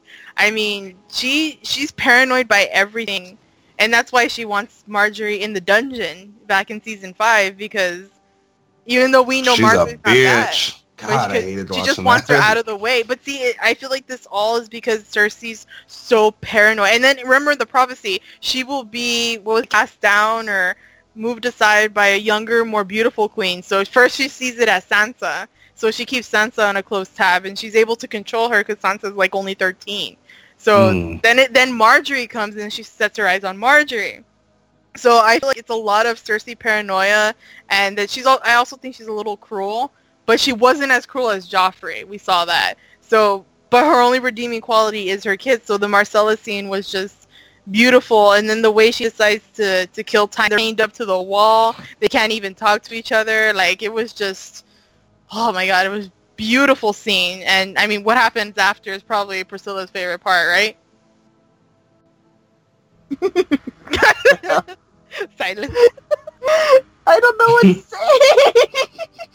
Damn. You can just laugh. I know it's not your favorite, but how did you feel about the dungeon scene? That dungeon scene was the best. Like, I hate Cersei just as much as everyone, apparently. Mm-hmm. But it's the perfect revenge for someone that did something like that wrong to you. Marcella was a good person. She didn't deserve what, like, the kiss of death. And when you see, like, your daughter fade away right in front of you, like, as a father, like, you should feel sad. So can you imagine, like, Cersei, who didn't even get a chance to see her daughter die? She just got, like, to see her body before she had it, the way she did with her son, like, just recently. So to have that beautiful, like, way to redeem your daughter by enacting the same punishment to another mother, the person that did this to you, God, it's poetic. It was perfect. Like, at the time, I was like, ooh, like, that was all I could say the entire time. I thought probably something like an ape or something, just like, ooh, ooh, ooh. And, you know, I guess what got me into this thing, it didn't take me out of, I feel like some people did say this, that the lipstick color that she had was really, really bright in, like, the dark dungeon, like, pink, while she wore all black, and the dungeon was really dim, you know? And I was like, oh, like, it was like, it was clicking in my head of what she was gonna do, but it was just, dude, so good. So many people were like, she's celebrating National Lipstick Day with that shit. Like, people were like, there's a Sephora in King's Landing. Like, what's going on here? Aura, did you like that dungeon scene? Oh my goodness. I loved it. Cersei has to be my favorite villain ever. She is just spectacular. I did hate her before, like, you know, in season 1 and stuff, but she's, you know, she's just had so much character development as a villain, and I just love it so much because she acts both, how do you say it, like, she thinks what she's gonna do, but she also acts spontaneously. Mm-hmm. She's also a very spontaneous person at the same time. So I just love, like, that moment when Euron is like, here's your gift, and she looks at them. You see the look on her face. That's I like, love that. Yes. Oh my goodness. Yes. She's both, like, angry and excited. And it's like, oh my God, what is she going to do to them? Mm-hmm. And it's just, and then you cut to this dungeon scene. And at first I was like, wow, that lipstick's, like, amazing, Cersei. Like, what are you wearing? Like, what are you wearing? And then actually didn't see it coming, the poison thing, until she starts, until she's like, you know, like, I don't sleep at night, I just stare at the canopy and imagine how I will kill my enemies. And I was like, oh my goodness, like, in that moment, just everything clicked, and I was like, oh my God, like, this is just going to be amazing. And then she just kisses her, and the look on Ellaria's face can see her pain, even though she's not speaking, and she has, like, this thing on her mouth, and it's just like, you can see the pain. And I don't know the name of this actress, unfortunately, but she did a great job too. In this, like, the two of them, just, they sold me on it. I just love, favorite thing in this episode so far. Yeah, I was going to mention that I know a lot of us, and practically, like, almost all the fans weren't really fond of the Dorne plot. I think it was poorly executed. I think their motivation was illogical. I didn't understand what was going on. I couldn't relate to them. I didn't like them. It was just all wrong. But in that dungeon scene, even though Lena just, like, takes it, like, Cersei's just amazing. Ellaria, I think, was probably one of the best acting that she does, aside from when she sees Oberyn killed. I'm like, why do I like this actress going through a bunch of emotions like that. Terrible, but that was she was very strong in that scene. I may not like her in any of the other scenes in her dialogue, but in this one, I could feel it. The sad thing is, had her story or Dorne storyline be stronger, that we like the characters, I think the scene could have held so much more weight than it did. But I still feel really, really satisfied because you have to side with one of the people that you're watching, and I really sided with Cersei, so I felt validated while watching that scene. And I really liked it, but that's taken away later on in the episode with someone else's death. But yeah, dude, she's very much becoming the Mad King heiress. Like, yeah, she's Mad Queen Cersei. That's how the Stark the family how they died. Like, one of them was burned alive, and the other one was chained by the neck, trying his damnedest to get to hit the father to try and save him, and was choked to death that way. So, you're kind of going to see the same thing here, where, one of them is, slowly being poisoned to death, and the other's going to, try her damnedest to get to her daughter before she dies. And I love that she tells her, if you're not going to eat, we're going to force it down you. That was going terrifying. To live. I was like, yes, but also it was very American Horror Story. I thought that whole idea about the torture and maintenance and yada yada yada, it echoed, and I'm going on a side nerd tangent here, but it reminded me of the end of American Horror Story Coven, when Marie Laveau and Delphine, and they end up having to spend eternity with each other, and the fact that she said to her, you are going to watch your daughter rot, you are going to watch her pretty little face collapse, you're going to watch her wither and just waste today, and if you don't eat, we'll force you and we'll change the torture every couple of hours. It is nefarious in a way that, I often complain about villains who feel the need to monologue before they do something, and this and that, and Cersei has proven herself time and time again a villain that you do not want to be adversary of, because the people who piss her off end up dead, end up worse than dead. One could argue that Ellaria's face is worse than death, having to sit there and literally watch a family member, somebody that you love, decompose in front of you for days and weeks, months and years. It's crazy. Cersei, when you strip someone's last vestige of humanity, which in my opinion was Tommen, who we lost at the end of season 6, it shows how dangerous someone with nothing to lose is, especially in a position of power. And all I'm going to say, and I've promised that I, to myself at least, that I was not going to get political during this podcast, but I see a lot of echoes between things that are happening in American politics and things that are happening in games. So it's very interesting to see that dynamic. And I'm interested to see if we'll see Ellaria again, if we will go down back into these dungeons, or if she escapes. I'm wondering if, she at any point will come back into play. I wouldn't be surprised if we just see her corpse next time or something. Cause, I don't know. I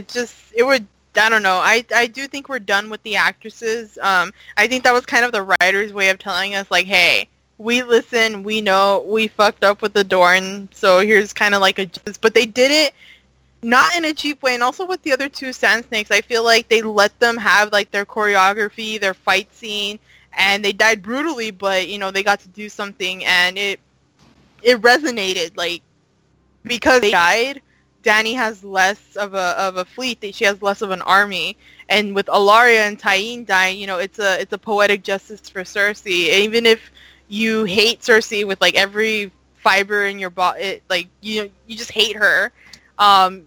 You could still resonate with her in Marcella's death, because we got a little bit of Marcella in season 1, season 2, and then in season 5. So I think overall the writers did an excellent job with closing the Dorne storyline characters and giving Cersei her revenge.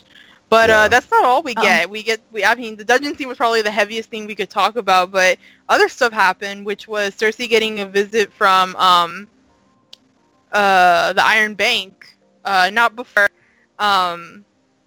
getting awakened by one of her handmaidens and having sexy times with Jaime. I just kind of love that. Oh god! Priscilla's favorite scene, yeah. I just love that turned her on so much that she goes to Jaime and she's like, "All right, let's get it on." He's like, "Okay, I guess so." Oh my god, I killed so many people. I need to give you head right now. I know. After just having the poison on her, she was like, "Let's do it," and I was like, "Whoop. That's not where you want to put your lips first, girl." But they're pretty happy, and Cersei talks to the Iron Bank guy. I did not catch his name. If anyone caught his name, please tell me. I don't remember. But They're talking money, and we've known since season 3 or 2 that the crown is they owe so much money, and they haven't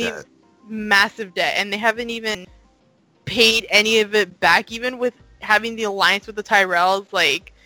They just haven't paid it back, and Cersei promises this guy that she will have his money in a fortnight. And I was like, "What?" So I'm like, "Cersei, are you lying out of your ass? Really? What? Where are you gonna get that money?" And also, the name of the guy, Tycho Nestoris. Tycho. Okay, that's a really interesting name. Tyene Sand. He really say that he's on Cersei's side, but I guess he takes her up on her offer of the fortnight. Hey, you're gonna be paid, and he's kind of okay, we'll see what happens. And I'm here wondering where the hell is she gonna get this money? I'm not spending all her money like Robert did or whatever, but they are in a war, and wars cost money, and wars are won by the people that have the most money. So. Yeah. But it didn't click in my head who has the most money right now, among the houses or the ones that we know on the show. But they give it to us basically at the end of the episode. Jaime's forces, instead of having the majority of them protecting Casterly Rock, they're with him heading to High Garden, where we see Lady Olenna watching the army as they approach where she is, and they wipe out everybody. They take everybody, and he goes to talk to Olenna. She confesses to Joffrey, and she drinks poison, and she dies. And then I was mind blown. That's where they're getting the money from. Holy crap. Oh, man. Guys, I know it's heavy. We have to talk about this. I need to know. How did you feel about that twist of Jaime's forces going to High Garden? That's where they're going to get the money, and Lady Olenna being the Queen of Thorns till her dying breath. Yep. Go ahead, Clay. I know you have a lot of feels. Let's go. I have fairly strong opinions about this. Brilliant writing. Love Game of Thrones. I never complain. I was about to say I never complain when a favorite of mine dies, but I've spent portions of this podcast doing exactly that, so I'll retract that statement. This one, I kind of felt this in the ether, and in episode 1 or 2 of this season of this podcast, I talked about that when we were talking about, we're speculating what gift was Euron going to bring back to Cersei to prove his allegiance to her, to inspire faith. And my guess was Olenna, because I can't think of any other Tyrell on the game board. She was the lone person. She's a little bit up there in age, and she just, even outside of the money, just, Cersei's hatred for her, their back and forth, I thought that she would be an easy target. Olenna Tyrell, Queen of Shade, Queen of fucking sticking it, telling people what's what, Queen of not giving a shit about Cersei's nonsense. She was amazing. The last bastion of a great house. It was really sad to see her go. I miss the actress. I'm going to miss the character moving forward. But what I can say, this is one of the most satisfying times a favorite character of mine has died, because of how she died. Her ace up her sleeve, waiting until, what I love is she's like, "Okay, this is gonna hurt." He's like, no, it's fine, just take it to the head, no hesitation. She takes it like she's in a fraternity, just straight to the head. And then she's like, "By the by, Just so you know. I love the way that she takes the poison once she realizes, you know, she's, I don't want to say in the clear, but doesn't have a as gruesome path as she may have been imagining. Her sharing the truth about her role in Joffrey's death and killing a king and killing Jaime's inbred son was perfectly written. And she got the last laugh. She went out on top. But it was frustrating, and I was like thinking about just Margaery and all that this week when I was prepping for today's recording. I was just like, man, they're just, I don't know. Hopefully, I'm just gonna try to find organic ways to just jam more Olenna and Margaery in future episodes. So Game of Thrones isn't really a show known for its throwbacks, but you know, I'm hoping whether it's zombie Margaery and Olenna, White Walker, yes, zombie Olenna. I'm with that. That would be so fucking dope. I feel like she would just like sip tea and just order the other fucking White Walkers around. Like she's just posted with her blue eyes and is just like, no, I'm above that. I'm just hoping that they get the revenge because that's the fall of a great house, and not only that, like of a great woman. Yeah. She, like, is it weird to say, like, she doesn't deserve what she got because she deserved, like, more? Everything? Yeah. But, like, what she did get was, like, a cool send-off.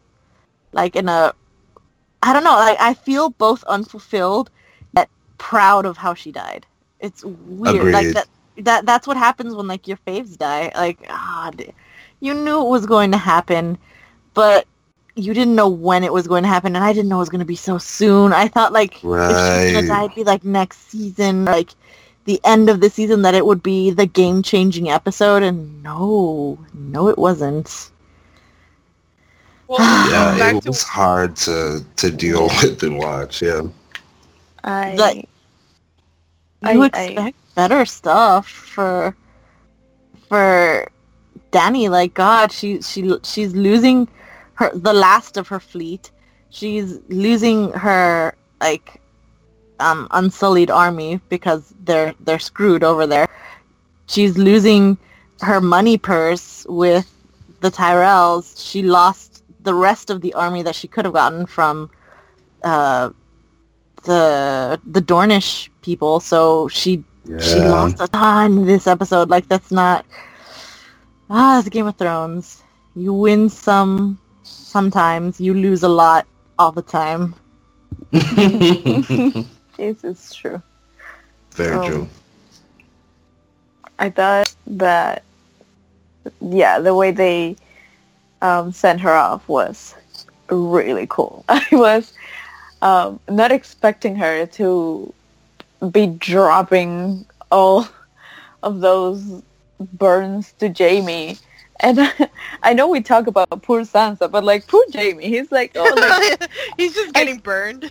Yeah. Like, he's, like, you know, like, I just want to be a good guy. Like, I know I have to do this, but at least, you know, I'm giving you, like a nice way to die. It's not going to hurt. We're not going to, like, embarrass you in public and, like, have you, you know, walk through King's Landing naked while people throw shit at you.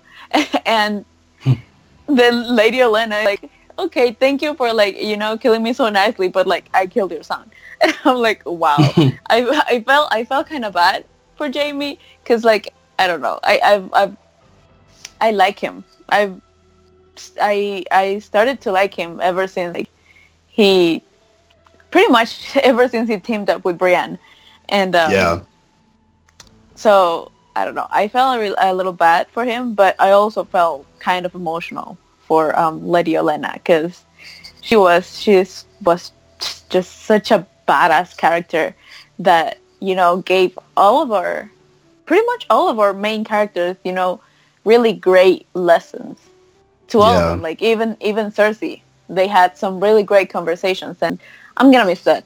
I have to say, I'm gonna miss it. Best one-liners. You either got a nugget of wisdom or a fucking burn that was epic from Olenna every time. You know, she really was a cunt. Oh my god. Yeah, I was like, she didn't just burn Jaime. She burned Joffrey, and he was already dead. And she got the last laugh with Cersei's. Like, she's like, Cersei let her die in a painless way but she killed her son.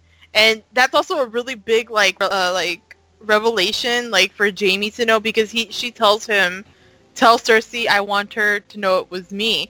So I'm wondering, one, is Jaime going to tell her? And two, is it going to matter? Because they put Tyrion on trial, and he was going to die for that. Now they know that he's completely innocent. But no, so he knows that he's completely innocent. But the fact of the matter is he still killed Tywin.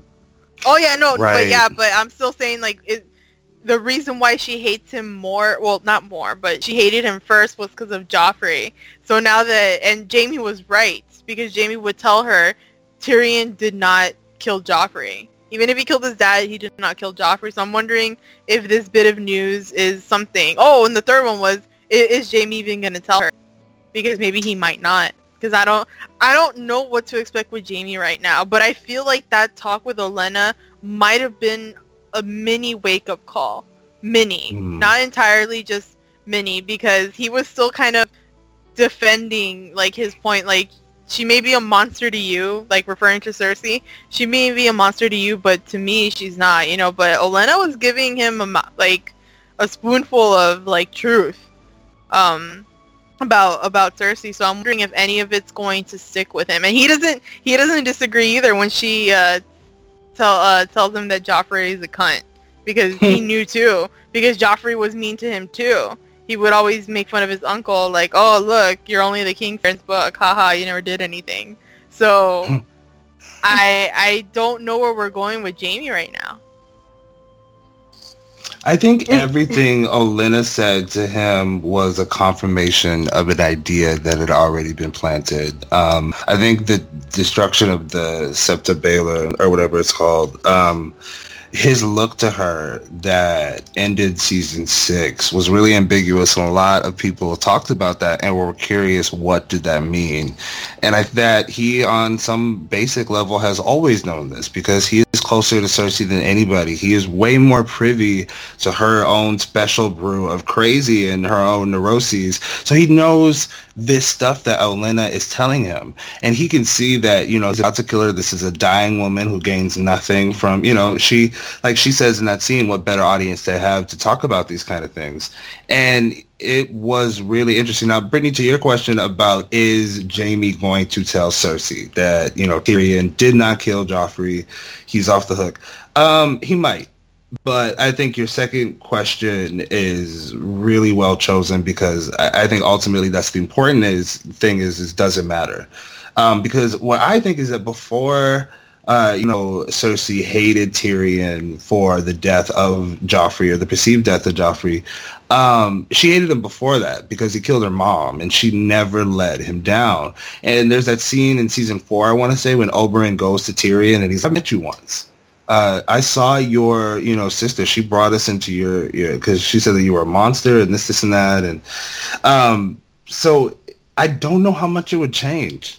Cersei has built almost like an ideology around this, the Tyrion being the source, the catalyst of all the pain and the loss and, you know, these things. She's had a face very conveniently to put all of that blame on that isn't her. I don't know. I don't know the answer to that question in terms of, it's a good one, but I don't know if it matters. If he does tell her, does it, what is it, what of it? You know, what will come of it? Well, what I mean by, like, does it matter? Like, not so much for Cersei in terms of, is she going to suddenly love Tyrion? Because, no, I think her hate's always going to be rooted with the death of her mother, but also in forced by that prophecy, which they never really talked about it in the series itself and the TV show, but it is in the books. So maybe that they're trying to give it a shock to the audience about what happens to her. But that third thing in the prophecy that she has to do something with Tyrion. So I feel like she's always going to hate Tyrion. But what I mean by doesn't matter, it was more in terms of doesn't matter for Jaime, because if Jaime does tell her and is like, you know, our brother is not this person that you paint him to be, and Cersei still shuts him down, I'm wondering if Jaime's is that going to be a wake-up call to him?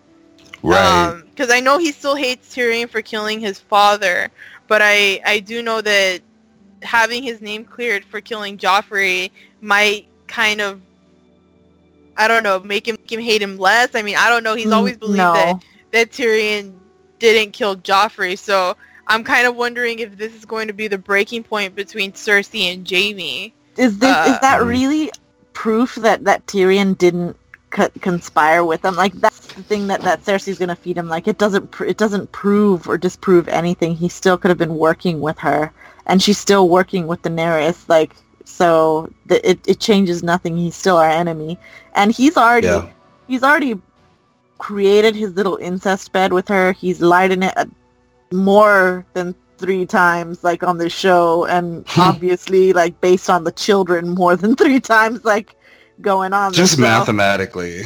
So then you don't think this talk with Olenna is going to do anything for him? No, but that's, like, again, like, you're asking the wrong person, because I can't stand Jaime. He's, like, my least favorite character, like, because he gets so much sympathy from, like, everyone else. It's like, no, but he's really a good person. He's just in love with the wrong woman. I'm like, fuck that. That made his choice. Like, he's and all of this evil stuff that he's done. He pushed a little kid off a roof, like freaking episode 1. Like, he's an evil fucker. He did it for love. Yeah, no, I'm just kidding. No, I also think that Jaime's also a very gray character for me as well. I mean, I'm not going to cover the things he's done. The same way with Melisandre. She did something freaking horrible, and it was probably one of those episodes I can never rewatch. But I do think that Jaime's was not always the way Cersei was. Like, Jaime didn't hate Tyrion for killing his mom. Like, Jaime may have been an entitled person. Maybe he always thought he was better than other people, but I don't know if he necessarily was as bad as Cersei, because Cersei has always had her characteristics that she has now. She's always been like that. But Jaime, right, I feel like there's a lot of history before, when he barely gets into the Kingsguard, where we don't know too much about him, but we do get that vulnerability when he tells Brienne what happened the day of when they sacked King's Landing, and he kills the Mad King.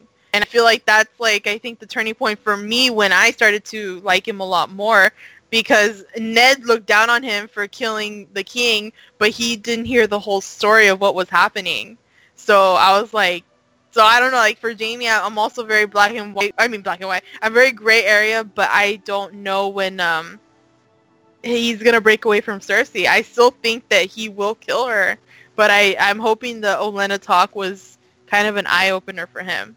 I hope. I'm wondering if it won't, in a way, and this may be a bit too on the nose.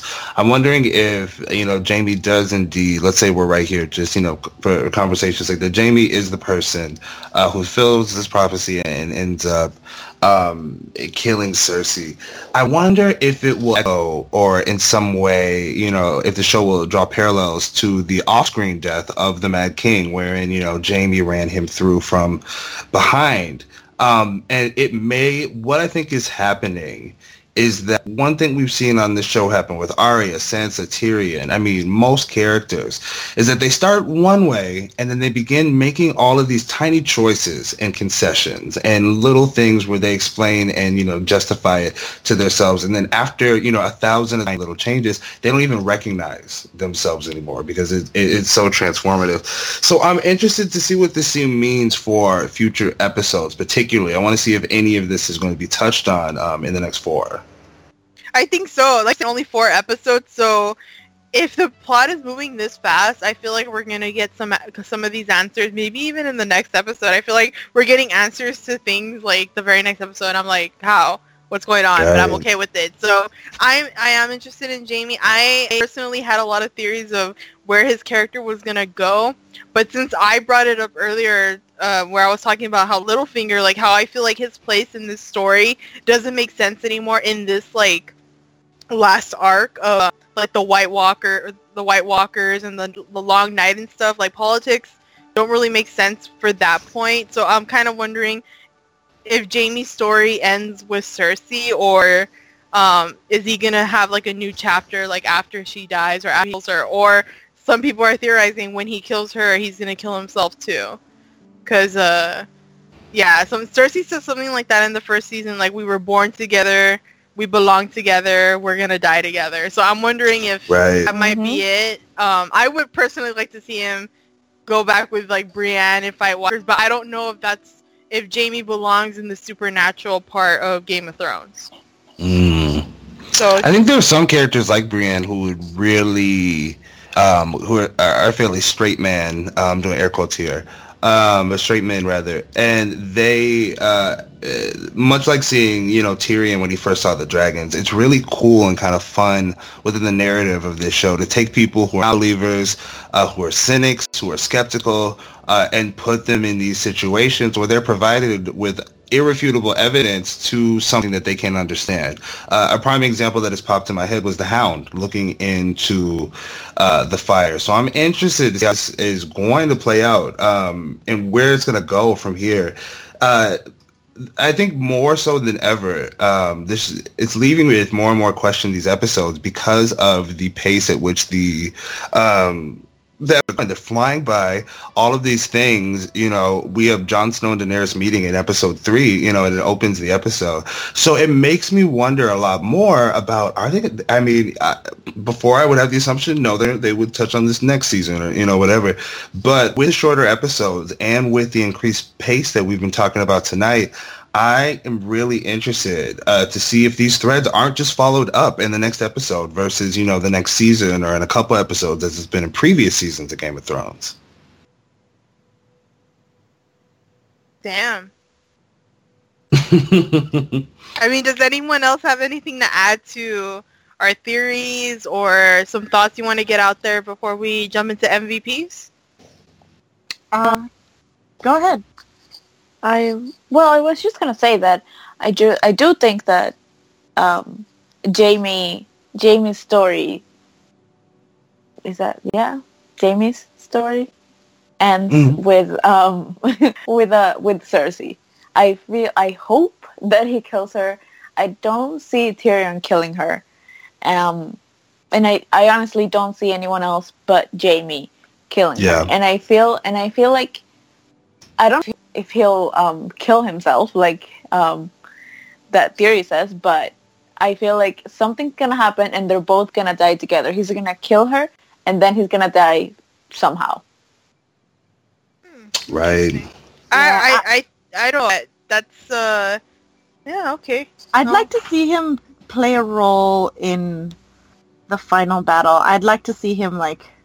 Oh, really, for the Jaime hater. What? Yeah, I'd like to see. She just wants to be useful for once. Yeah, trying to redeem. I want to see the love triangle with Tormund and Brienne and Jaime. Like, I mean, that's not a love triangle if one of the corners doesn't want to work too well together here. Look, I mean, I'm hoping that Jaime's story doesn't end with Cersei. I would hope that a chapter or a whole, like, because that was like a whole arc of like his. Basically, he lives for Cersei, and I know that's a lot more, like, specified in the books, but it's also shown in the show, especially since it's season 7, and he's giving her weird looks, but he's still standing by her and kind of defending her, so she's a big part of his world, and the only connection he has left, even though he has Brienne as a friend, it's mostly always been Cersei, so I'm hoping... It seems likely that it'll end with her, but I'm hoping he realizes he does have other friends. Like, he has Bronn, he has Brienne, and maybe he'll reach out to that and start a different life. But that's just personally what I want. It could go that way, but, I mean, we'll see. I mean, I don't know. We'll see. I would like to see Jaime kick some ass against the White Walkers, and I feel like we could use all the help, honestly, especially with Jaime being, like, really good with a sword. So I would like to see him do that and to have a little bit of redemption, because even his arc with Brienne wasn't entirely a redemption thing, especially since you can't forget what he's done. So, but I do think being around Cersei did, you know, influence him. By the way, I don't want to say that's corrupted even. Yeah, I don't want to say that's an excuse, but I do want to say is that Cersei probably made him do things that maybe. Not that he felt bad for, but he's really questioned. Like, it's always been Cersei for him. Like, he's never slept with anyone. Surprisingly, he's never slept with anyone. He's never done anything. But Cersei, on the other hand, has cheated on him, has done really shitty things. She got mad when he returned to her. Like, she was awful to him, but he's been fiercely loyal. So, yeah. Cersei has hit every branch and banged every branch of her family tree. She is just running through family albums, using it like Cinder. Are we going to get a Euron and Cersei scene this season? No, just kidding. I'm interested to see where they're going. There is this electric, white-hot intensity that comes off of the actor who plays Euron. And it's in this crazy fucking eye. You can just see that he is just lost it. He's just nuts. And, like, it's humorous and it's scary. The praise that was heaped on him earlier, I completely 100% agree with. I think that he is the best villains, with air quotes on this show, are not, straight out villains. And one could argue that there really aren't, heroes and villains in the traditional sense on this show. But these, I think, particularly the next one, I know you guys probably saw this in the news. I didn't look at them, but there was a leak from Game of Thrones, HBO, that huge security breach. And I haven't read the script for the next episode myself, but I do think that there are some things that I read a headline about or that I think may potentially come into play moving forward to this next episode. And that's why I keep saying, like, I want to see what happens next. I want to see what happens next. I want to see how we get from where we are now to there. Yeah, and it's pretty crazy. Only 4 episodes, and then the last 2 are going to be a little bit longer. So I think we're going to get some really great stuff. I, for one, am not mad about this season and how fast we're going. I don't like fillers, and this is me speaking as an anime fan. I hate fillers. I don't like it. They don't do anything. To be honest, I think last season we had an episode about the Hound, and I was happy he was alive. But his whole story, I just did not care. That episode was so boring to me. I did not care. So I'm glad we're not getting any of those. And I do miss him, though. I hope we get him maybe in a couple episodes, or he's going to meet up with Jon Snow. I don't know. But what I do know is we finished talking about this episode, guys, and I feel like we need to talk about our most valuable player. And I feel like I can guess all of yours. No, I'm just kidding. I probably can't. But I feel nice tonight, so I'm going to let Priscilla go first. Oh, gosh. I feel so bad. I'm sorry. I'm going to take someone's favorite right off the get-go. I am giving you the eye through this podcast right now. No, go for it. Oh, my God. She's going to get memorialized by me either way. Go for it, dude. Lady Olenna. Holy shit. Rest in peace, Queen of Thorns. Yeah. Yes, the best way to die of any character I've seen, where, like, you die on your own terms, doing it your way, and, like, sticking it to the man before, like, you ultimately pass out peacefully, may I add, like, and the longest lived, like, player in the Game of Thrones. So good for you. You earned your MVP award from me, bitch. Yes. Yes, queen. Yes. Okay, well, with that, I'll go second. Queen of Thorns was my first one too, and I hate you for taking it. I think she was probably MVP for all of us, to be honest. So she can be the overall MVP, by the way.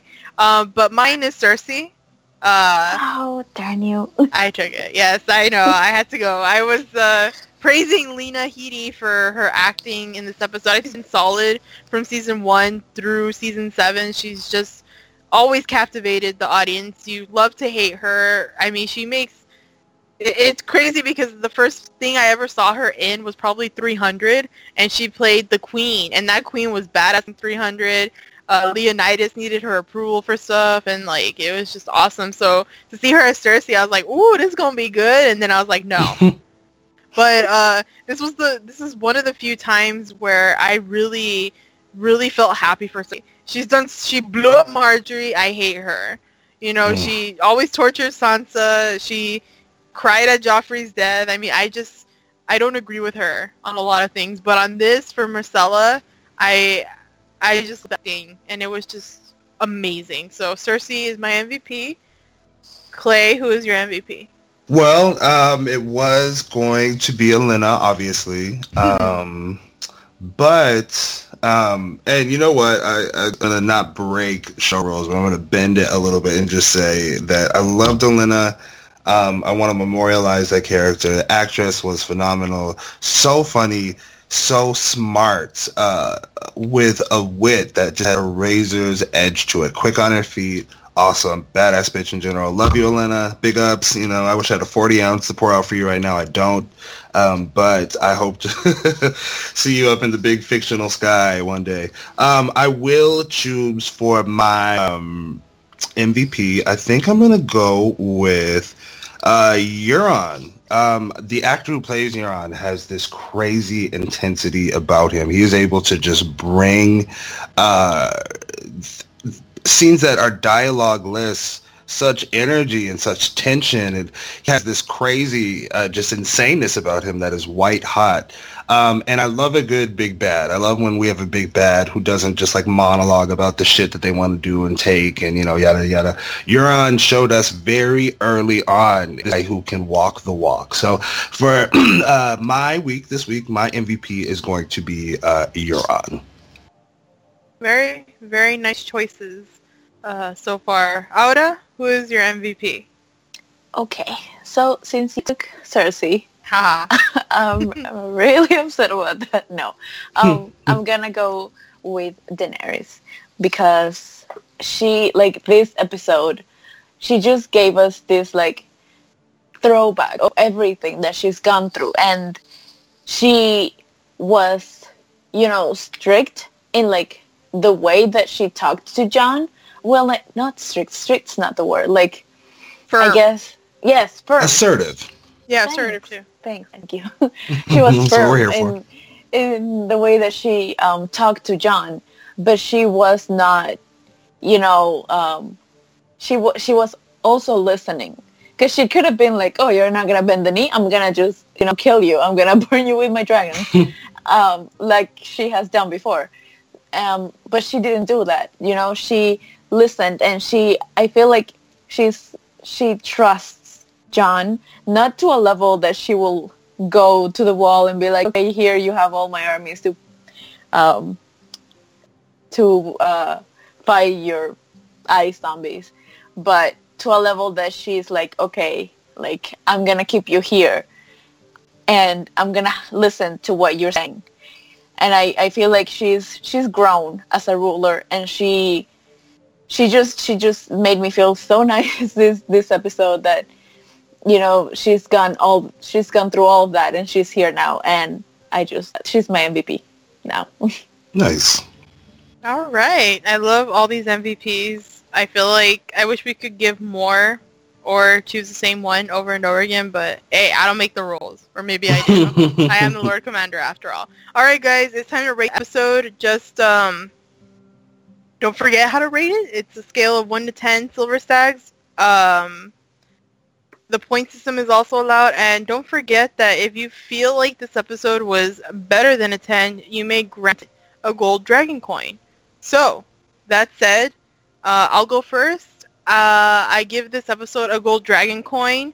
I think it was first of the season. Exactly. That's how good I felt. Like, this episode left, like, something heavy with me after it was over. Like, usually I'll be pumped up, or I'll be like, oh, that's where it's going to end. But this one, I felt very emotional. I had a lot of things going on. Like, I was happy for Olenna, but I was also sad.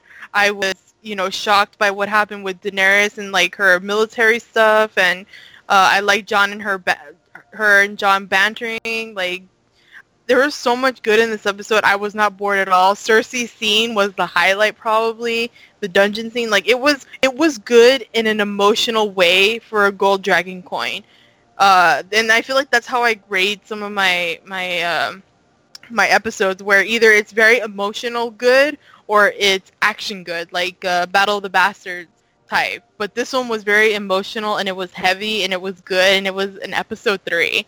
So, yeah, it's pretty crazy. So this is my episode rating. Don't feel intimidated. You know, say what you feel, and I'll try not to pick on you. I'm just kidding.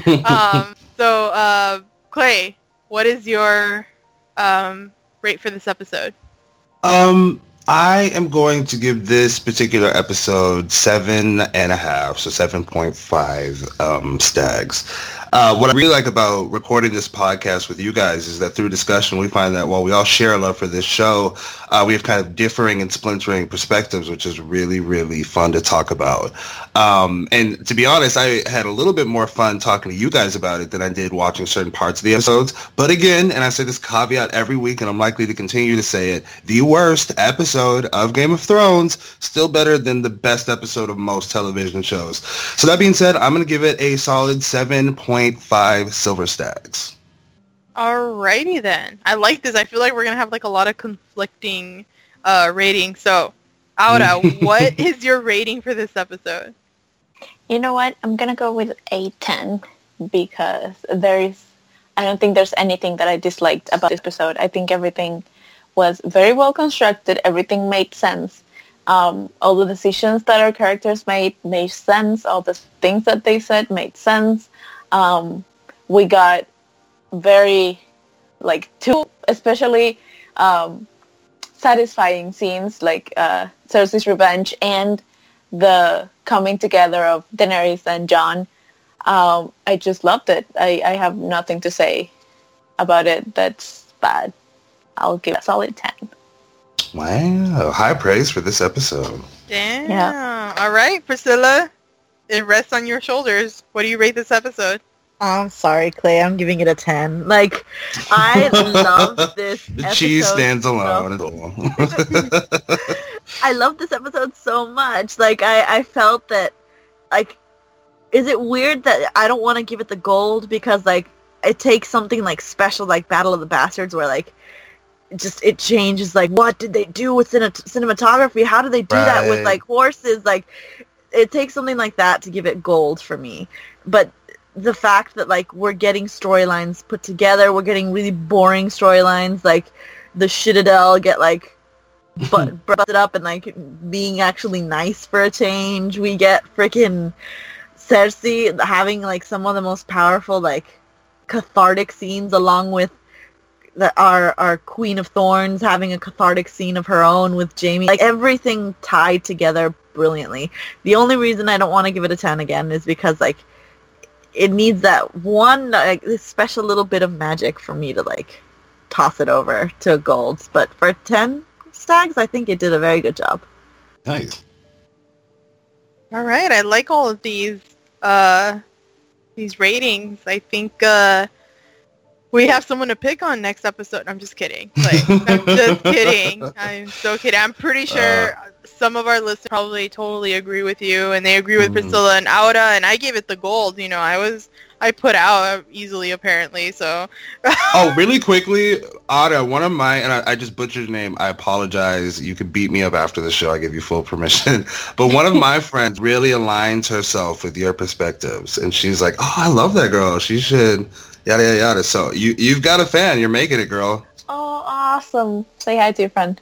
Yeah. I mean, she'll listen eventually, so that was hi, friend. Thank you. All right, guys. And with that, our watch has ended. Join us next time for a brand new installment of The Throne Room. Once again, here's our announcer to remind you on how you can interact with us. Follow Papi Chulo Radio on social media.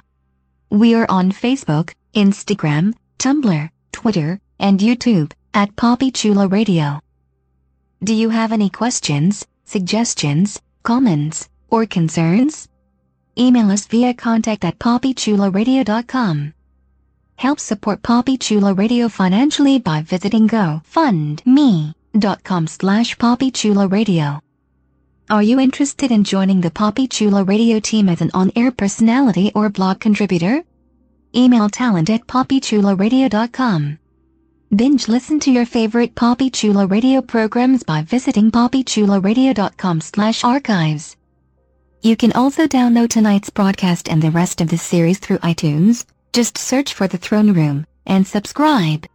Thanks, another co-host. What do we say to the God of Death? Not today. We did that almost in unison, you guys. Crushed it. We're getting there. Virtual high five. Yeah, there we go. Please wish listeners a good night, guys. Night, everybody. Have a good night. R.I.P. Olenna. Good night. R.I.P. Olenna. Thanks for tuning in. Download new episodes of The Throne Room every Thursday via iTunes and the Papi Chulo Radio archives. For the night is dark and full of terrors. Good night.